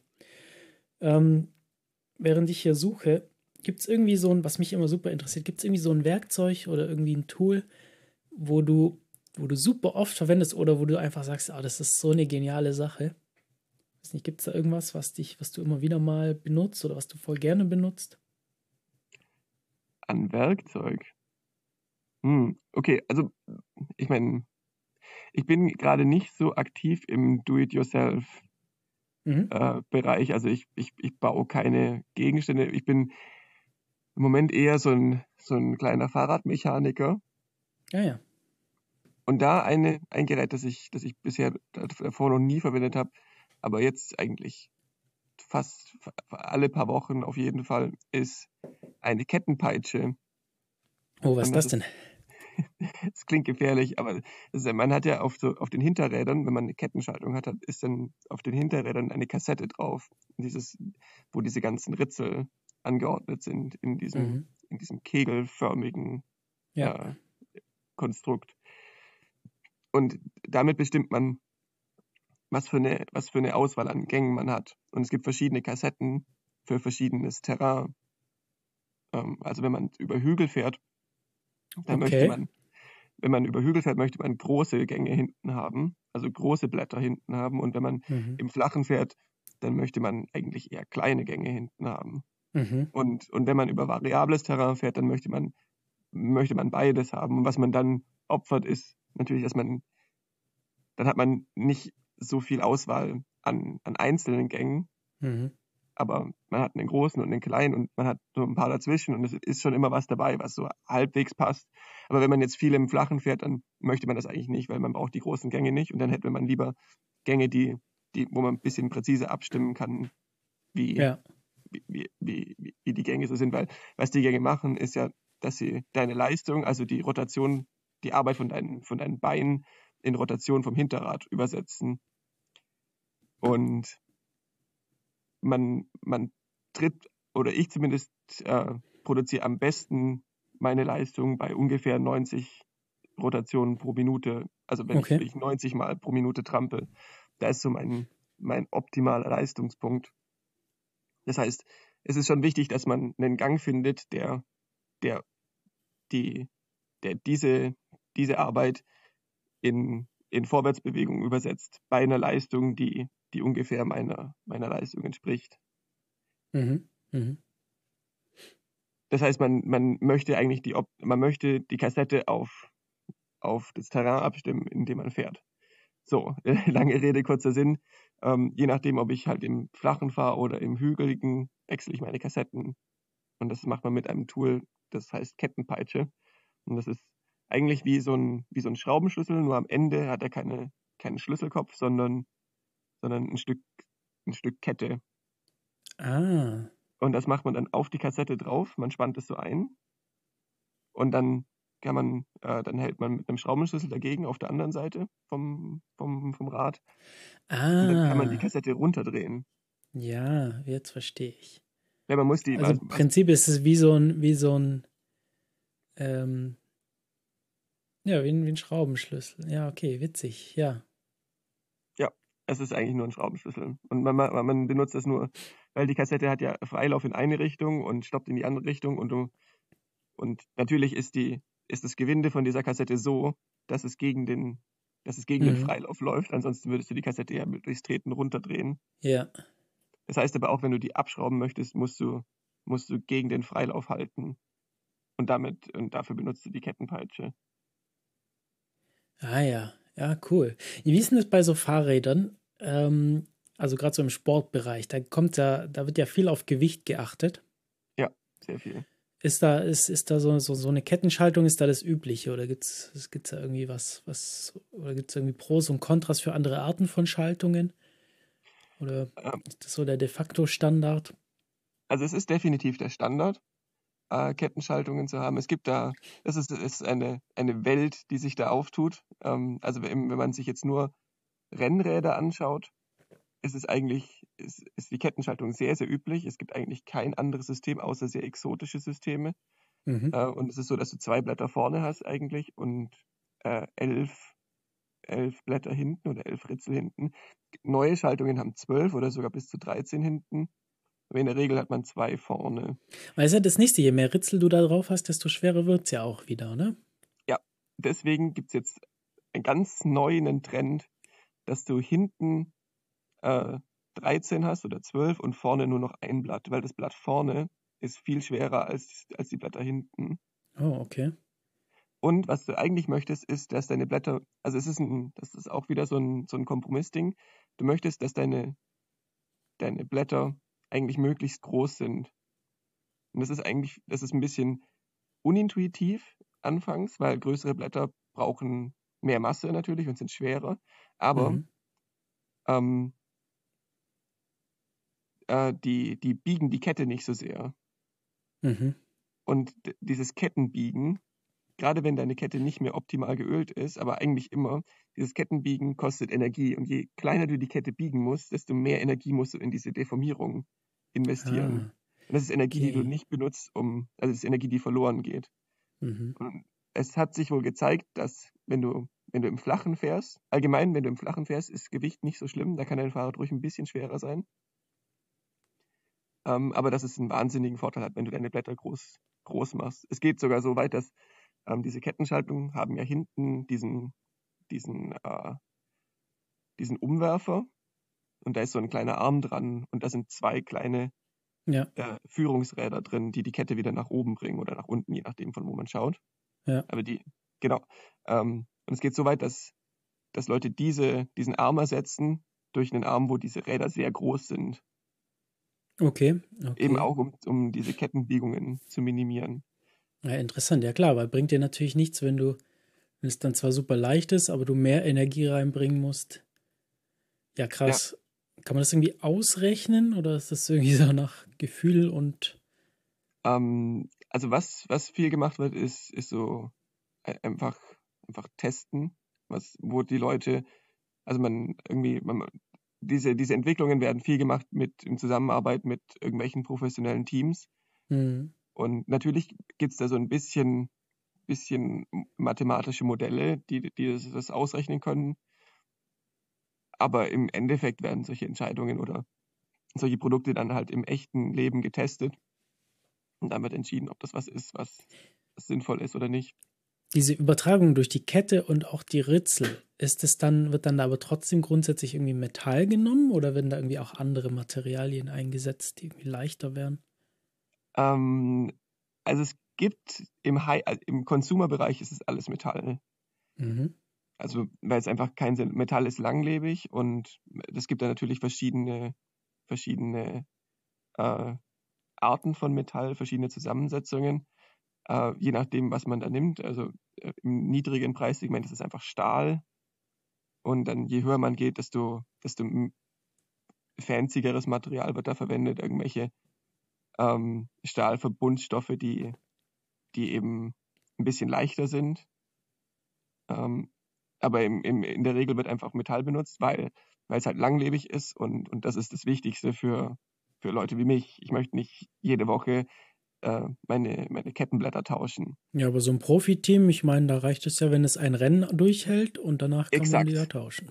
Exakt. Also was, was da gemacht wird, ist gerade im, im Zeitfahrbereich, also wenn die Leute solo äh, fahren und halt, wo es nur um die Zeit geht, da werden gerne Carbonblätter verwendet. Und Carbonblätter haben natürlich den Nachteil, dass sie super schnell sich abnutzen, weil es mhm. ist Carbon. Und man benutzt trotzdem noch eine Metallkette. Also die, die, die sehen auch super schlecht aus hinterher. Aber wie mhm. du sagst, sie müssen nur ein Rennen halten. Ah, die Kette ist dann trotzdem aus Metall, okay. Soweit ich weiß, ich habe noch nie von der Carbonkette gehört, weil die, die Belastung auf der Kette ist. Es hat so viele bewegliche Teile, ich glaube nicht, dass man das aus Carbon bauen kann. Mhm. Ja, weiß weil, nicht, es gibt ja vielleicht noch andere Materialien als Carbon oder so, aber ja. Äh, Titan ist natürlich was, was verwendet wird, aber Titan ist ein bisschen porös. Mhm. Äh, aber Titan ist auch was, was, was gerne verwendet wird im Fahrradsportbereich. Ist natürlich auch unbezahlbar teuer. Aber ja, ich meine, man muss auch bedenken, dass diese, diese professionellen Athleten, dass die gerne mal auch über, überhalb von 1000 Watt äh, durch diesen, durch diese Ant Antriebs, durch diesen Antrieb geben. Und, mhm. und das sind Belastungen, die, die sind so absurd hoch. Also so ein, so ein professioneller Athlet, wenn, je nachdem, was, was, was es ist, die können, die können über 1000 Watt für mehrere Minuten halten oder auch punktuell gerne mal über 2000. Und das sind oh, krass. völlig absurde Zahlen und, und das sind die Belastungen, die man, die man eben bedenken muss. Und wenn man was, was ich auch schon gehört habe, ist, dass, dass man dann eben für die Schaltung, so normale Consumer-Fahrräder haben ja irgendwie die Schaltung vorne am Lenker und dann ist da irgendwie so eine Draht, gehen so Drähte runter zu den, zu, zu den tatsächlichen, äh, ja, zu, zu, zu, zu den Ritzeln runter. Und mhm. die machen das ja irgendwie teilweise auch mit, mit Funkübertragung, um sich das Gewicht für die Drähte und so zu sparen. Das ist aber nicht primär um das Gewicht zu sparen. Das Gewicht ist natürlich, ist natürlich praktisch, weil diese Züge sind, sind relativ schwer. Aber man braucht natürlich dann Servomotoren und Batterien in den Schalteinheiten. Mhm, stimmt. Das heißt, ich weiß, ich könnte mir vorstellen, dass es unterm Strich ein bisschen Gewichtersparnis ist, aber das sind unter 100 Gramm wahrscheinlich, die man da spart. Was mhm. das macht, diese elektronischen Schaltungen, was die machen, ist, dass sie die Schaltung super präzise machen. Ah. Du hast nicht dieses, dieses, diesen Draht, der sich so ein bisschen dehnt und so ein bisschen, weiß ich, nachgibt, wo man ein bisschen spielen muss vielleicht und sondern diese, diese elektronischen Schaltungen, die, da drückt man auf den Knopf und es, dieser Servomotor fährt exakt die gleiche Distanz jedes Mal. Mhm. Und es ist einfach, du kannst es so einstellen, dass, dass du Servomotoren sind auch lustig. Ja. Aber man kennt ähm, das vielleicht, dass wenn die Schaltung ein bisschen älter ist, dass du, dass du dann, oder allgemein, dass du ein bisschen spielen musst manchmal oder dass der ja, Gang nicht sofort ja, reinspringt. Ja. Und das ist nicht der Fall bei elektronischen Gängen. Bei elektronischen Gängen ist, du drückst drauf und zack ist der Gang drin. Und mhm. du musst halt keine, keine mechanische Arbeit investieren in deiner Hand, sondern du kannst, du kannst einfach einen Knopf drücken und mhm. Und das kannst du aus jeder Position machen. Du kannst dann irgendwie, es gibt dann so Knöpfe, die du verteilen kannst, überall an deinem Lenker, dass du in jeder Position, wenn du gerade im Stehen fährst und oder wenn du gerade irgendwie auf deinem Lenker liegst und so vielleicht nicht mehr an die, an die Schalthebel kommst, kannst du irgendwelche kleinen Knöpfe in deinem Lenkerband verstecken ähm, und, und damit eben diese Schaltung auslösen. Und es ist wohl, gerade wenn's, wenn, wenn irgendwie Sprinter sprinten oder sowas, die haben keine Kapazität, zum, um mechanisch zu schalten mehr. Hm, verstehe.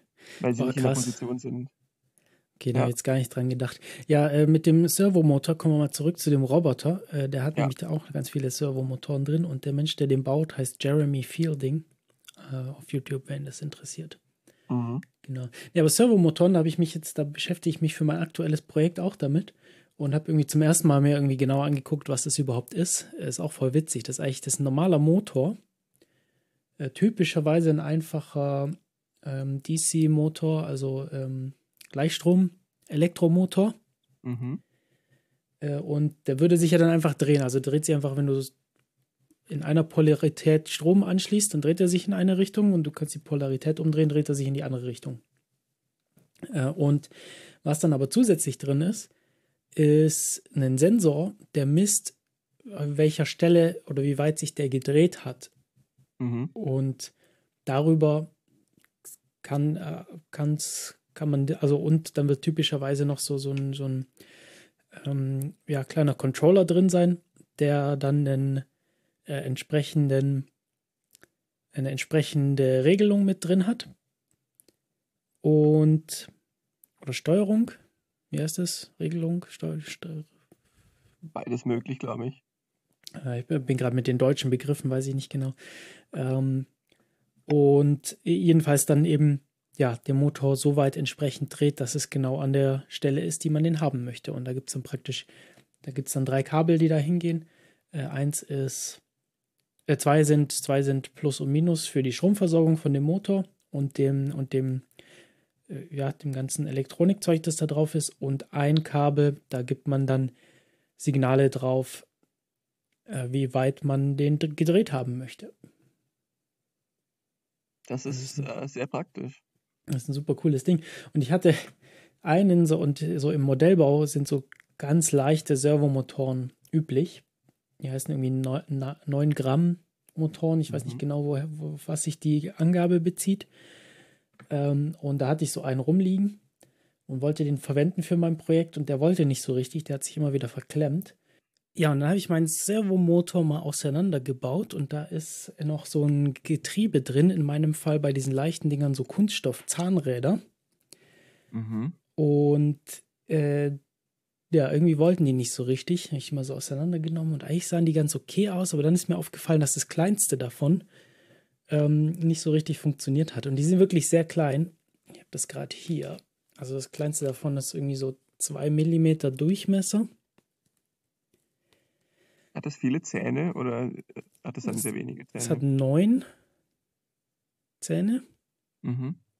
Ähm, ja, und die anderen sind ein bisschen, also das, das war, glaube ich, das war einfach gerissen an einer Stelle und hat dann nicht so richtig gehalten. Also entweder hält es nicht mehr so richtig auf dem Schaft von dem Motor oder, äh, oder ich glaube, nee, was glaube ich eher das Problem war, was irgendwie, dass ein, zwei Zähne ein bisschen verbogen waren und dann nicht mehr so richtig in das nächste Zahnrad gepasst haben. Mhm. Und dann habe ich gedacht, jetzt probiere ich das mal aus, ob ich so ein Ersatzrad 3, d drucken kann. Ich habe ja den, ähm, den, den Resin-Drucker, der mhm. mit, ja, der mit, der mit Kunstharz druckt, in dem da ein Bildschirm mit ultraviolettem Licht immer Schicht für Schicht das Ganze aushärtet. Also das mhm. Kunstharz ist erstmal flüssig und dann wird das mit Ultra-UV-Licht wird das ausgehärtet. Äh, und dann habe ich das einfach mal ausprobiert zu designen. Ich habe irgendwie, glaube ich, fünf Iterationen gebraucht, bis ich es von der Größe richtig hingekriegt habe. Das ist ziemlich schwierig, weil man sieht es mit bloßem Auge kaum. Ähm, und da muss ich da auch das, das Loch anpassen, weil ich, das, äh, also das Loch für den Schaft nicht hundertprozentig gepasst. Das habe ich dann angebohrt mit so einem 1 mm Bohrer. Mhm. Ähm, es hat aber funktioniert. Ich habe das Ding wieder zum Laufen gebracht. Wow. Das ist, äh, das ist wirklich cool. Das war, das war ein cooler Moment. Allerdings hält, funktioniert das nicht sehr lange, weil dieses äh, Kunstharz, das ich da verwende, ist nicht besonders stabil. Und mhm. das nutzt sich extrem schnell ab. Das heißt, nach ein paar Bewegungen ist dann auch schon wieder Schluss. Das heißt, schade. ich habe mir jetzt neue Servomotoren bestellt. Echt schade. Das, äh, da funktioniert ein ganz kleines Rädchen funktioniert nicht mehr und man muss das ganze Ding wegschmeißen. Ja gut, man kann auch die Rädchen Theorie vielleicht neu kaufen. Ich, ich suche gerade, ob ich da irgendwie einen Ersatz für die Rädchen finde. Kostet dann 3 Cent und 7,99 Versandkosten. ja, wenn dann würde man wahrscheinlich so ein Set an Rädchen kaufen. Ah, ja, wahrscheinlich. Aber ich habe noch kein passendes gefunden, also zumindest keins in der Größe. Also ja, ich kann mal probieren, mal mir ein stärkeres Material zu besorgen für den 3D-Drucker, ob das dann besser funktionieren würde. Ja, ich vermute, ich habe es auch nicht hundertprozentig getroffen von der Größe und allem.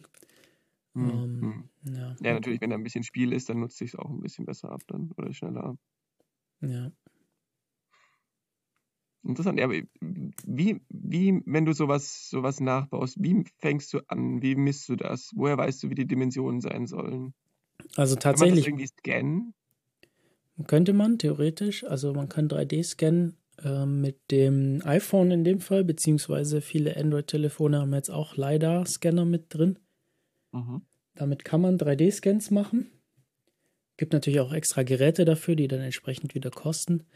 Äh, aber in dem Fall, das ist, glaube ich, tatsächlich eventuell zu klein für so. Ich weiß es nicht, habe ich jetzt nicht ausprobiert. Ähm, typischerweise messe ich mit einem, also das, ich hatte dich ja gefragt, was so dein, dein Werkzeug ist, das du öfter mal benutzt.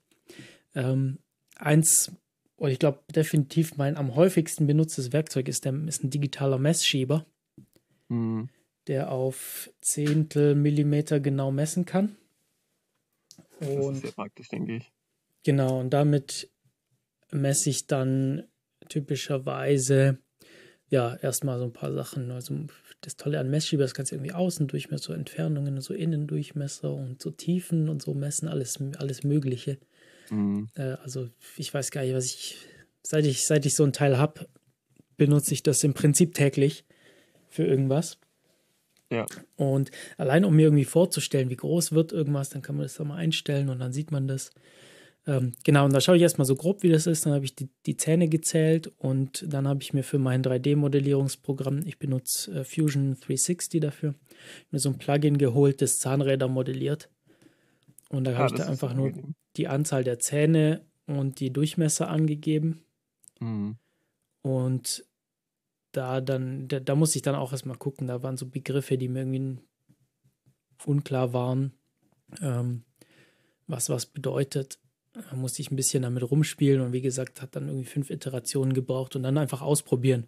So ein 3D-Druck, ähm, der Druck hat so ein, ich glaube, jedes Mal so zehn Minuten gebraucht. Äh, das ist jetzt ja. SLA-Druck, das heißt mit diesem Kunstharz, das ist jetzt nicht so, dass man das runternimmt und direkt verwenden kann, sondern ähm, das muss ich dann erstmal abtropfen lassen, weil, es ja, weil da ist ja noch Flüssig, Flüssigkeit dran. Dann, ähm, dann muss ich das reinigen mit, mit Alkohol. Mhm. Und dann muss ich es nochmal aushärten mit UV-Licht, weil das äh, nicht komplett hart aus dem Drucker kommt, sondern das praktisch, das, der härtet das nur so aus, dass es, dass es gut hält. Und danach muss man es nochmal in UV-Licht stellen. Ich habe da so eine kleine UV-Lampe. Äh, mhm. Man könnte es auch in die Sonne stellen, aber da kann man nachts schlecht arbeiten. Ähm, ja. Ähm, und genau, und dann muss man eventuell noch so Reste ab, abschmürgeln oder so. Ähm, Gerade, also ich, ich drucke das nicht direkt auf der Druckplatte, weil die ersten paar Schichten belichtet man viel, viel länger, damit es besser hält. Und dadurch werden die aber sehr ungenau, weil das Licht dann so, gerade ich habe auch gerade so ein transparentes Resin drin. Das Licht strahlt dann so, so in die Seiten aus und dann wird das Ganze viel dicker und breiter, als man haben möchte. Das mhm. heißt, was man typischerweise macht, ist, dass man so eine, so eine erstmal so ein paar ein Millimeter dicke Fläche druckt, dann mhm. so Stützen und darauf dann das, das eigentliche Modell. Ah, und okay. diese Stütze muss man erstmal ent entfernen und die Reste äh, abschmürgeln. Und genau, das heißt, es dauert da ein bisschen und man braucht auch entsprechende Schutzausrüstung, so Handschuhe, Brille, äh, eventuell, eventuell eine, eine Mund-, eine Atemmaske ähm, die das ein bisschen filtert. Jetzt das Resin, das ich gerade drin habe, ist nicht so schlimm, aber es gibt welche, die riechen ganz furchtbar und sind dann entsprechend wahrscheinlich auch nicht besonders gesund einzuatmen. Mhm. Ähm, aber was auch ganz stark riecht, ist natürlich so ähm, 99-prozentiger Alkohol, den ich zum Reinigen verwende. Äh, ist auch sehr flüchtig und sehr unangenehm einzuatmen. Ja, das heißt, da trage ich auch immer so, eine, so einen Filter. Und Genau, das heißt, es ist immer ein bisschen Aufwand für, jedes Mal danach, aber es geht. Also viele Leute schrecken, es ist, für viele Leute ist das so der abschreckende Punkt. Aber ich muss sagen, ich bin sehr glücklich mit diesem Resin-Printer, weil der wahnsinnig detailliert drucken kann. Mhm. Also so in, in XY-Richtung bist du von der Auflösung beschränkt von deinem Display, das du hast. Also hast du ein Display mit UV-Licht, das heißt, je, groß, je nachdem, wie groß die Pixel sind, desto ja, genauer slash ungenauer kannst du drucken. Also ein bisschen wie Fotobelichtung. Ja. Und auch in die Z-Richtung, da hat man dann eben ein sehr, ja, sehr feines Getriebe, das sehr kleine Schritte machen kann. Hm. Ich glaube, mein Drucker geht irgendwie bei 0,001 Millimeter Schritthöhe los, wenn ich mich nicht irre. Äh, das heißt so ein Hundertstel Millimeter Schichten kann man da machen. ist es, ich meine, das ist ja nicht nur beschränkt durch die, durch die Auflösung von dem Motor, sondern auch von, wie, dicht, wie dick deine Schichten max, äh, minimal sein können. Also ja. Ne, die können schon ziemlich dünn, ja, ja, stimmt. Also irgendwann kommt es natürlich aufs Material drauf an. Ich denke, dass, dass da, da wird es wahrscheinlich nicht so schnell Beschränkungen geben. Hm, okay. Ja. Ähm, ich denke, das ist eher, eher die Toleranzen von der Maschine. oh ja, wahrscheinlich. Wie genau kann man das überhaupt bewegen? Ja. ja. Und wie reproduzierbar? Wenn du, ja, sag mal, dieselbe ja. Stelle anfahren würdest, würdest du, was wäre der Fehler? Ja, wobei ich nie so genau, also ich, ich druck meistens so in, in, in 50 Hundertstel. Nee. Mhm. Nee, Moment. Das habe ich gerade falsch. Also 0,05 Millimeter. Das sind 5, 5 Zehntel. Mhm. Oder? Ja. Ist das richtig? Ja. Doch, das passt dann. Das sind 50 Hundertstel, oder? Ja. 0,05 sind 5 Hundertstel. Sind 5 sind 5 Hundertstel. Okay, dann sind es Tausendstel Genauigkeit, die der, die der Drucker kann. Mhm. Also 0,001 ist, glaube ich, so, so glaube ich. Wenn ich es richtig im Kopf habe, weiß ich nicht mehr genau auswendig.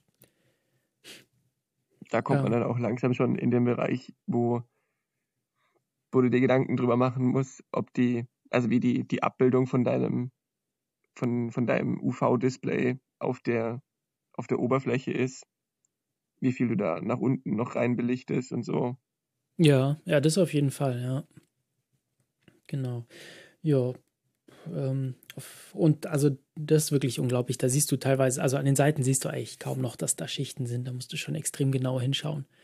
Mhm. Ähm, oder vielleicht eine Lupe oder ein Mikroskop zur Hand nehmen, um das überhaupt noch sehen zu können. Das heißt, das, da kriegt man sehr schön detailgetreue Sachen hin. Äh, sehr beliebt bei, bei so Tabletop-Rollenspielern oder so, die dann sich so Figuren ausdrucken damit. Mhm. mhm. Ähm, ja. Aber man kann halt nicht überhängend drücken, drucken wahrscheinlich.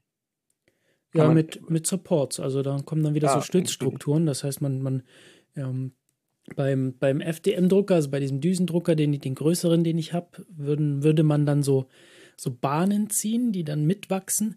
Und hier macht man dann eher so Stämme, die mhm. dann in so kleinen Spitzen enden. Genau. Tatsächlich ist es so, dass man beim SLA-Drucker sogar fast immer das auf solche Stützen druckt und dein Modell, also wenn du jetzt so eine Figur hast oder so, normalerweise so schräg liegend im Raum druckst, mhm. weil man den Querschnitt minimieren möchte. Und der, Querschnitt, also praktisch die Fläche, die gleichzeitig auf dem Boden oder auf dem Display aufliegt, weil ähm, da ist, das Ganze funktioniert so, du hast eine Druckplatte, die hängt praktisch in der Luft, also du druckst eigentlich kopfüber. Drunter mhm. ist eine Wanne mit diesem flüssigen Harz und die hat einen durchsichtigen Boden und sitzt auf diesem Display drauf. Mhm. Und die, die Platte fährt dann praktisch bis auf den Boden, dann wird die erste Schicht belichtet. Das klebt dann an dieser Druckplatte und dann Aha. wird diese Druckplatte nach oben bewegt, ein paar Zentimeter, sodass es, dass die Schicht sich von dieser Folie äh, loslöst praktisch abgerissen wird. Mhm. Und dann fährt es wieder runter auf die nächste Schicht und dann wird die nächste Schicht aufgebracht und so geht es immer weiter. Und theoretisch ist es möglich, wenn man sehr großen Querschnitt, wenn man sehr viel Material oder sehr große Fläche gleichzeitig druckt, dann ähm, ist da die Kraft auf diese Folie zwischen Display und, und dem Druck und dem Modell ist dann sehr, sehr hoch und dann kann es sein, dass diese Folie reißt. Mhm. Ähm, und dann das Harz überall hinläuft. Und das möchte man nicht. Ich denke nicht, nein. Und deshalb druckt man die Sachen tatsächlich so schräg im Raum auf so ganz vielen Stützen, was total unintuitiv aussieht. Ähm, ja. Hm. Ja, ich habe immer den Fehler gemacht. Man muss da ein ja. bisschen anders denken. Ich habe ich hab dann gedacht, so ja gut, man kann die Sachen auch hohl drucken, also dass man die nicht massiv druckt, die Sachen, ah, in, ja, in den Hohl. Da ich gedacht, ja, gar kein Problem, dann mache ich das eben so. Und dann habe ich ja diesen, dieses Querschnittproblem nicht. Und so habe ich dann anfangs Drucke gemacht und ich mich gewundert, dass die so schwer sind. Und ich gedacht, so, okay, krass schweres ah. Material, selbst wenn das, selbst wenn das hohl ist. Und dann, ich habe das nicht geblickt und irgendwie so ein halbes Jahr später äh, hat sich, ist bei einer so eine Figur, es ist da mal, es ist, es ist so ein Riss aufgetreten. Mhm. Und ich hatte es in so einer Schublade. Irgendwann diese Schublade aufgemacht und dann war die voll mit flüssigem Harz. Und ja, ja klar, bloß weil man das hohl drückt, heißt es ja nicht, dass das Harz irgendwo hin kann, ähm, das da drin ist. Das heißt, mhm. das ist einfach komplett gefüllt mit flüssigem Harz gewesen. Ähm, und ich habe dann die Schublade wieder zugemacht und seither noch nicht aufgemacht. Ich muss die mal, ich muss die mal reinigen, jetzt wo es an den Umzug geht. Ja. Ähm, ja, das heißt, wenn man sowas hohldruckt, dann muss man da auch entsprechende Löcher einplanen, dass es wieder abfließen kann. Aber dann hat man halt die Löcher da auch da drin. Die kann man relativ einfach wieder schließen, indem man da so einen Tropfen mit so zum Beispiel mit einer Spritze so einen Tropfen Harz reinmacht und es kurz in die Sonne hält und dann wieder ah, abschleift ja, natürlich, natürlich, und dann ist ja. es wieder zu. Aber man muss dran denken, ähm, habe ich nicht dran gedacht. Ich habe auch mittlerweile. Und ein Loch reicht nicht. Richtig, ein Loch reicht nicht, muss irgendwo noch eins für Luft drin sein. Ja. Wenn es ein sehr großes Modell ist, reicht es vielleicht, wenn man das Ganze höher anhebt, sodass es praktisch rausläuft und dann mhm. wieder runtergeht. Und dann braucht man aber trotzdem für den letzten Rest, braucht man dann trotzdem noch Löcher. Witzig. Da gibt es schon viele verschiedene Sachen, die man benutzen kann oder viele verschiedene Techniken. Wie entscheidet man das, was man da benutzt an an Technologie? Ist das abhängig vom Modell oder abhängig vom Material, das man verwenden möchte? Oder? Beides, ja, beides. So beim, beim FDM-Druck hauptsächlich, was für Material man braucht. Also braucht man typischerweise ist bei mir, wenn ich, wenn ich was druck, ist mein Standard ist PLA, Polylactic Acid, ist das ein Kunststoff, mhm. ähm, sehr leicht zu drucken, äh, kann sehr gut Überhänge und auch Brücken drucken. Das heißt, man kann zwischen zwei Stützen kann man in der Luft drucken, so bis zu 100 Millimeter, also so 10 Zentimeter. Äh, oh wow! Kann man ganz gut in der Luft drucken, ohne dass da irgendwas drunter ist. Äh, das sieht man schön bei dem, bei dem, ja, beim letzten Video, wo ich diese 3D gedruckten Kunstwürfel gemacht habe. Da ist relativ viel in der Luft gedruckt. Ähm, oh ja, ähm, stimmt. Genau, oder andere Materialien können das nicht so gut. Äh, wenn man irgendwie was stabil. Äh, also, Nachteil vom PLA ist es nicht besonders hitzebeständig. Äh, also, ich habe da mal so, so, ein, so einen Topfgriff äh, gedruckt. Äh, der ist beim ersten Mal sofort wieder abgeschmolzen. Ähm, oh je. Genau, also ich glaube, mehr als 60 Grad sollte man es dann hinterher nicht erhitzen. Äh, da, wenn man irgendwas hitzebeständigeres nimmt man gern ABS. Das, ich, wenn ich das richtig im Kopf habe, hat das macht es aber giftige Dämpfe beim Drucken. Oh. Das heißt, da muss man irgendwie äh, das gut belüften. Mhm. Ähm, sonst PETG ist ganz, ganz beliebt, weil das sehr, sehr stoßfest ist. Also gerade auch das PLA, das ist nicht besonders stoßresistent, das, das bricht recht, recht einfach. Äh, und da druckt man gern PETG. Da habe ich ein bisschen was gedruckt. Am Anfang der Pandemie wurden ja so, so Face Shields, ähm, waren da knapp in Krankenhäusern und so. Und mhm. haben wir in Ulm, haben sich ein paar 3D-Druckleute zusammengetan und haben da so ein paar Face Shields 3D gedruckt. So praktisch die Gestelle. Material? Sorry, ist es das gleiche Material wie in Getränkeflaschen? Kann gut sein, ja. Kann gut sein. Also PETG ist, glaube ich, nicht, nicht ganz wie PET, aber ich glaube vermutlich dann irgendwie ähnlich. Hm. Ähm, ich bin, ich habe nicht so viel Ahnung vom Material. Ja, und dann gibt's, dann gibt's, ähm, dann gibt's irgendwie flexible Kunststoffe. Ja. So hm. Nylon äh, kann man drucken oder TPU kann man dann sehr, sehr flexible Sachen drucken. Es ist sehr schwierig zu drucken. Ähm, ja, und dann natürlich preislich sind die auch alle sehr unterschiedlich. Also kommt es immer darauf an, was man für Materialeigenschaften möchte, Farben auch. Ähm, mhm. Genau. Und ja, bei dem, beim Kunstharz, genau, also und auch von Detailgrad. Also wenn ich es nicht so super perfekt detailliert brauche, dann, dann eben gerne mit dem, mit dem FDM-Drucker der, der, der, Filament, der Plastikfilament druckt, weil das einfach ja, ein bisschen unkomplizierter ist. Ja, also muss man, je nachdem, was man machen möchte. Und eben der, der Harz, der Kunstharzdrucker für extrem detailgetreue Sachen oder für durchsichtige auch. Also es gibt durchsichtige, äh, durchsichtiges Harz, dass du dann wirklich, teilweise kannst du da Lupen mit oder Linsen mitdrucken. Oh wow, so präzise ist das. Ähm, ja, ja, also man hat dann schon auch viel zu schleifen. Ähm, das wird aber vermutlich mein übernächstes Video dann. Äh, werde ich wahrscheinlich sowas in die Richtung machen, dass ich so 3D gedruckten Schmuck mache, mhm. der dann auch äh, teilweise durchsichtig ist. Und da werde ich das mal zeigen. Und ja, das kriegst du komplett, kannst du komplett durchschauen durch die Teile. Wenn du das dann noch schön schleifst und dann vielleicht noch ein bisschen Klarlack drüber machst oder so. Mhm. Oder könnte man wahrscheinlich auch ganz effizient die so, so Fresnel-Linsen machen. So, könnte so sein, wohl, ja. Wenn man, wenn man so, so die Oberflächendetails gut machen kann, dann braucht man ja gar nicht den Linsenkörper. Die Sache ist, dann kannst du, das kannst du halt nicht richtig abschleifen. Ne? Das heißt, da musst du dran drauf, drauf vertrauen. Also es hat halt nach dem Druck, nach dem Druck kommt es eigentlich komplett durchsichtig raus. Aber mhm. durch das Aushärten kriegst du dann so, so wird es dann so milchig. Ah, okay, dann, dann und, kannst du es nicht schleifen, wenn du eine Fresnel-Linse schleifst. Genau, und ja, und deshalb, um das dann danach wieder durchsichtig zu kriegen, musst du, musst du praktisch diese Ungenauigkeiten auf der Oberfläche wieder wegkriegen, dadurch, dass du das sehr, sehr fein schleifst. Ähm, oder mit was Flüssigem, also irgendwas, was das ausgleicht, also Lack oder, oder Epoxy oder sowas. Mhm. Das dann praktisch diese da, da rein, das sehr, sehr flüssig ist und da reinfließt, dann aushärtet und mhm. das dann praktisch wieder ausgleicht. Ähm, eine Kombination von beiden ist eigentlich am besten.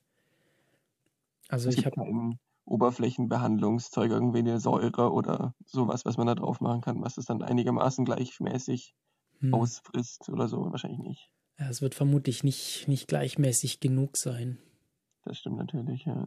Also bestimmt kann man sich da irgendwie Maschinen oder so ausdenken. Vielleicht gibt es da auch was, aber ich nehme an, dass das eher so im teuren Bereich ist, wo man jetzt so nicht so leicht rankommt an so Technologien. Ja, ja, natürlich. Ja.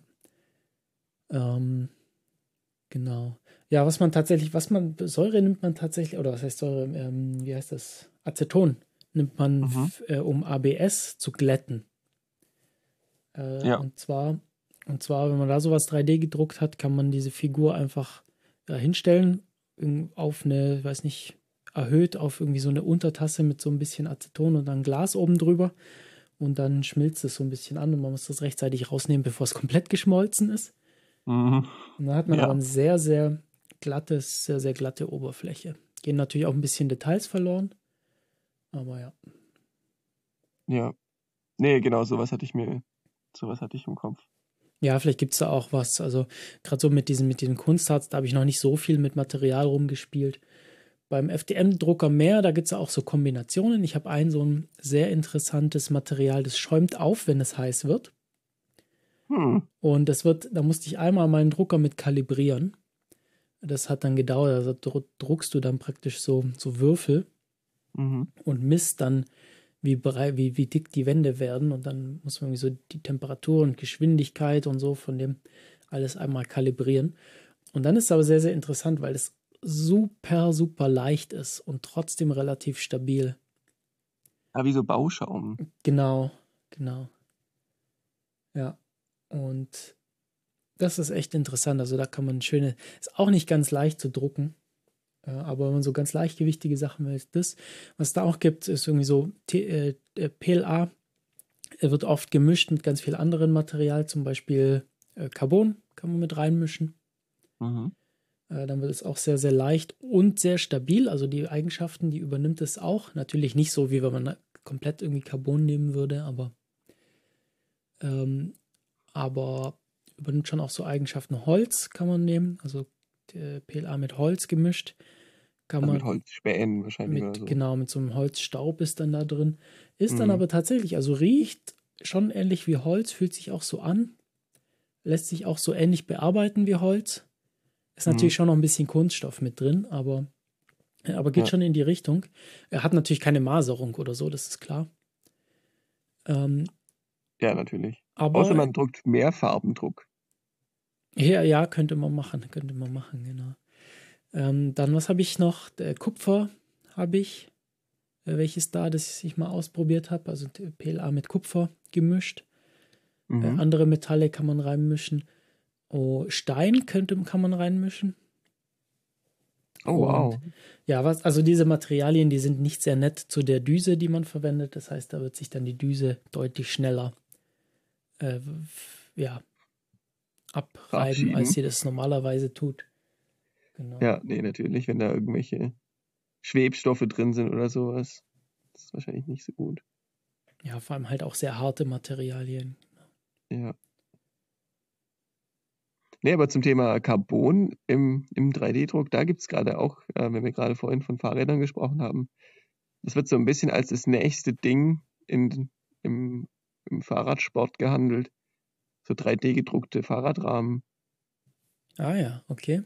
Weil man die eben an den, an den Fahrer anpassen kann. Hm. Und wenn man die wohl auch sehr viel leichter und stabiler bauen kann als, als klassische Carbonverarbeitung, äh, weil so wie im Moment Carbonrahmen hergestellt werden, ist halt, dass man diese Carbon äh, Sheets hat, also so, so äh, also Blätter. Genau, so Carbonblätter, so flächiges Carbon. Und es wird dann in, in so vorgefertigte äh, so Formen irgendwie eingepresst und dann irgendwie erhitzt und, und dann, dann fließt es da so rein und so. Und, und es ist wohl nicht besonders effizient, weil man, weil man zum Beispiel so Verstrebungen irgendwie um die, die Last abzuführen, kann man wohl damit nicht so besonders gut machen. Mhm. Also man, man ist immer, man, man baut wohl immer irgendwie so, so, so eine Art Rohr, auch wenn das Rohr vielleicht nicht einen runden Durchmesser hat, sondern vielleicht irgendwie was Aerodynamisches oder was etwas Asymmetrisches. Ja. Aber man kann keine Verstrebungen bauen, einfach damit. Mhm. Und so ein 3D gedrucktes Ding könnte das natürlich schon. Mhm. Ähm, und es gibt da erste Modelle, die sehr vielversprechend aussehen, die absurd leicht sind. Also deutlich unter einem Kilogramm für einen Rahmen. Wow, krass. Und ja, ja, und die aber ähnliche Steifigkeit und, und Widerstandsfähigkeit haben wie normale Carbonrahmen. Und aber das ist natürlich noch ein bisschen Science Fiction, aber also es gibt da Prototypen, aber es ist noch nichts, was, was Leute wirklich verwenden. Was Leute aber verwenden, sind 3D-gedruckte Sättel. Aha. Weil, also der Sattel ist ja einer der wichtigsten Auflagepunkte Mhm. beim, beim Fahrradfahren. Und gerade wenn man längere Sachen fährt, dann weiß man, wie wichtig ein guter Sattel ist. Ja. Und das kann man wohl auch. Man kann wohl äh, das Hinterteil von einem Athleten ausmessen und daraus den optimalen Sattel ableiten. Sehr gut. Und, und das ist was, was gemacht wird. Man kann sich so einen, einen Custom 3D gebrin- äh, gedruckten Sattel bestellen. Und die, die machen dann so verschiedene Härtegrade oder verschiedene Härtezonen mit, mit verschied also das sind, sind so verstrebte Fasern, äh, aus denen besteht dann dieser Sattel. Und je nachdem, wie dicht die sind und in welche Richtung die laufen, hat man dann verschiedene Härtegrade und so. Und das ist wohl ganz, äh, wohl ganz cool. Ja, cool. Und Helme. Stimmt. Ja, Helme, stimmt. Helme werden auch 3D gedruckt seit neuestem. Äh, Ja, krass. Im, im High-End. Und die sind wohl sehr, sehr viel sicherer als diese klassischen Styroporhelme. Okay. Weil auch da, äh, Styropor hatte keine Vorzugsrichtung oder irgend, irgendwas. Mhm. Also man kann die einfach nicht so, so sicher bauen. Und diese, diese 3D-gedruckten Helme sind wohl wirklich deutlich leichter. Also man, man merkt die wohl kaum auf dem Kopf. Und scheinbar sind die viel, viel sicherer, weil die irgendwie so designt sind, dass sie die, die Kräfte irgendwie sinnvoll auf dem ganzen Kopf verteilen. Ich habe mir letztes Jahr einen neuen Helm gekauft und da hatte ich mir auch über, überlegt, ob, Ah, ähm, ob ich vielleicht so eine, es gibt ja teilweise auch so, so Airbags für den Kopf. Ja. Statt Helmen. Habe ich mir überlegt, ob ich sowas haben will. Dann habe ich die Bewertungen online gelesen. Da hieß es irgendwie so, ah ja, löst aus, wenn ich über den Randstein fahre. Das ist nicht, was du von so einem Produkt möchtest. Das ist nicht, was du davon möchtest, ja. Und dann habe ich das sein lassen und habe mir einen normalen Helm geholt. Ja, diese Wa- Airbags, die, die klingen, äh, die die Idee klingt total gut, Mhm. aber äh, die sind auch nicht besonders leicht. Ja, also dass du musst die, du trägst sie praktisch wie so ein Nackenhörnchen, wie so ein Nackenkissen, im, im, was du im Mhm. Flugzeug haben würdest. Ja, ja. Und ähm, ja, genau. Nee, lieber ein Helm. Demnächst kannst du dir wahrscheinlich einfach einen selber drucken. Ja. Oder ich kaufe mir halt einfach einen. ja. Ja. Auch im Schuhbereich. Ja, 3D-Druck ist voll im Sport unterwegs jetzt. Äh, Adidas hat seit neuestem eine, eine High-End äh, Laufschuh-Kollektion, ähm, wo auch das Fußbett an den Athleten angepasst wird und die größtenteils auch, äh, auch das Obermaterial ist wohl 3D gedruckt und alles. Ah ja. Ich habe mal mir so, so äh, angepasste Einlegesohlen mal geholt. Ich weiß nicht, wie die hergestellt wurden. Wahrscheinlich damals noch nicht 3D-Druck. Äh, Oh, ganz aber da wurde, nicht. Bestimmt aber da wurde auch Abdruck. so der Fuß gescannt. Mhm. Hm. Ja, ist ja auch sinnvoll, weil du, du möchtest so Laufschuhe, möchtest auch so, so leicht wie möglich machen. Und Ja. ja, ja. Das, äh, das ist ein spannendes Ding. ne? Wenn wir noch ein paar Jahre warten, dann ist es wahrscheinlich gang und gäbe, dass es, dass irgendwie zumindest manche Dinge einfach 3D gedruckt werden und an einen angepasst werden. Ja. Ja, ja. Ja, Max, äh, wir kommen schon wieder an eine recht große Zeitgrenze, gell? Wir sind schon wieder eine oh, Weile, ja. Weile am Aufnehmen. Sollen wir, sollen wir mal langsam zum Ende kommen oder hast du noch irgendwas, was du da gerne zum Thema loswerden möchtest? So ein richtiges Äh, Thema hatten wir nicht. äh, Nee, ich habe ich, ich hab keine random Anekdote mehr zum Thema Werkzeug. Zum Thema Werkzeug. Ich habe noch eine, habe ich noch, weil, weil es hier gerade direkt vor mir liegt. Ich glaube, das habe ich schon Ja. erzählt. Ich habe mir neulich einen Hammer 3D gedruckt. Wirklich? Einfach zum Spaß, mehr oder weniger. Aber ich habe den jetzt tatsächlich benutzt. Das ist halt, man kann ja Mhm. teilweise auch Plastikhammer kaufen. Manchmal braucht man einen Hammer, der eben nicht so, so schwer und so hart ist. Deshalb Mhm. gibt es ja auch Holzhammer oder Gummihammer. Das Und es gibt eben auch Plastikhammer. Und ja, wenn man den massiv druckt, dann kann es ganz praktisch sein. Und so für kleinere Sachen, die ein bisschen empfindlicher sind, benutze ich den ganz gerne mal. Mhm. Wer den auch drucken möchte, den gibt es auf Thingiverse mit dem Namen Thwack. Thwack. Thwack, T-H-W-A-C-K. Thwack. Thwack. Coole Sache, genau. Das ist der Hammer. Ja, das ist der, das ist der Hammer. Ja, hast du denn äh, irgendwie noch ein Ding der Woche? Äh, tatsächlich, ja. Ich glaube, wir haben es letzte Woche vergessen. Haben wir? Kann es sein?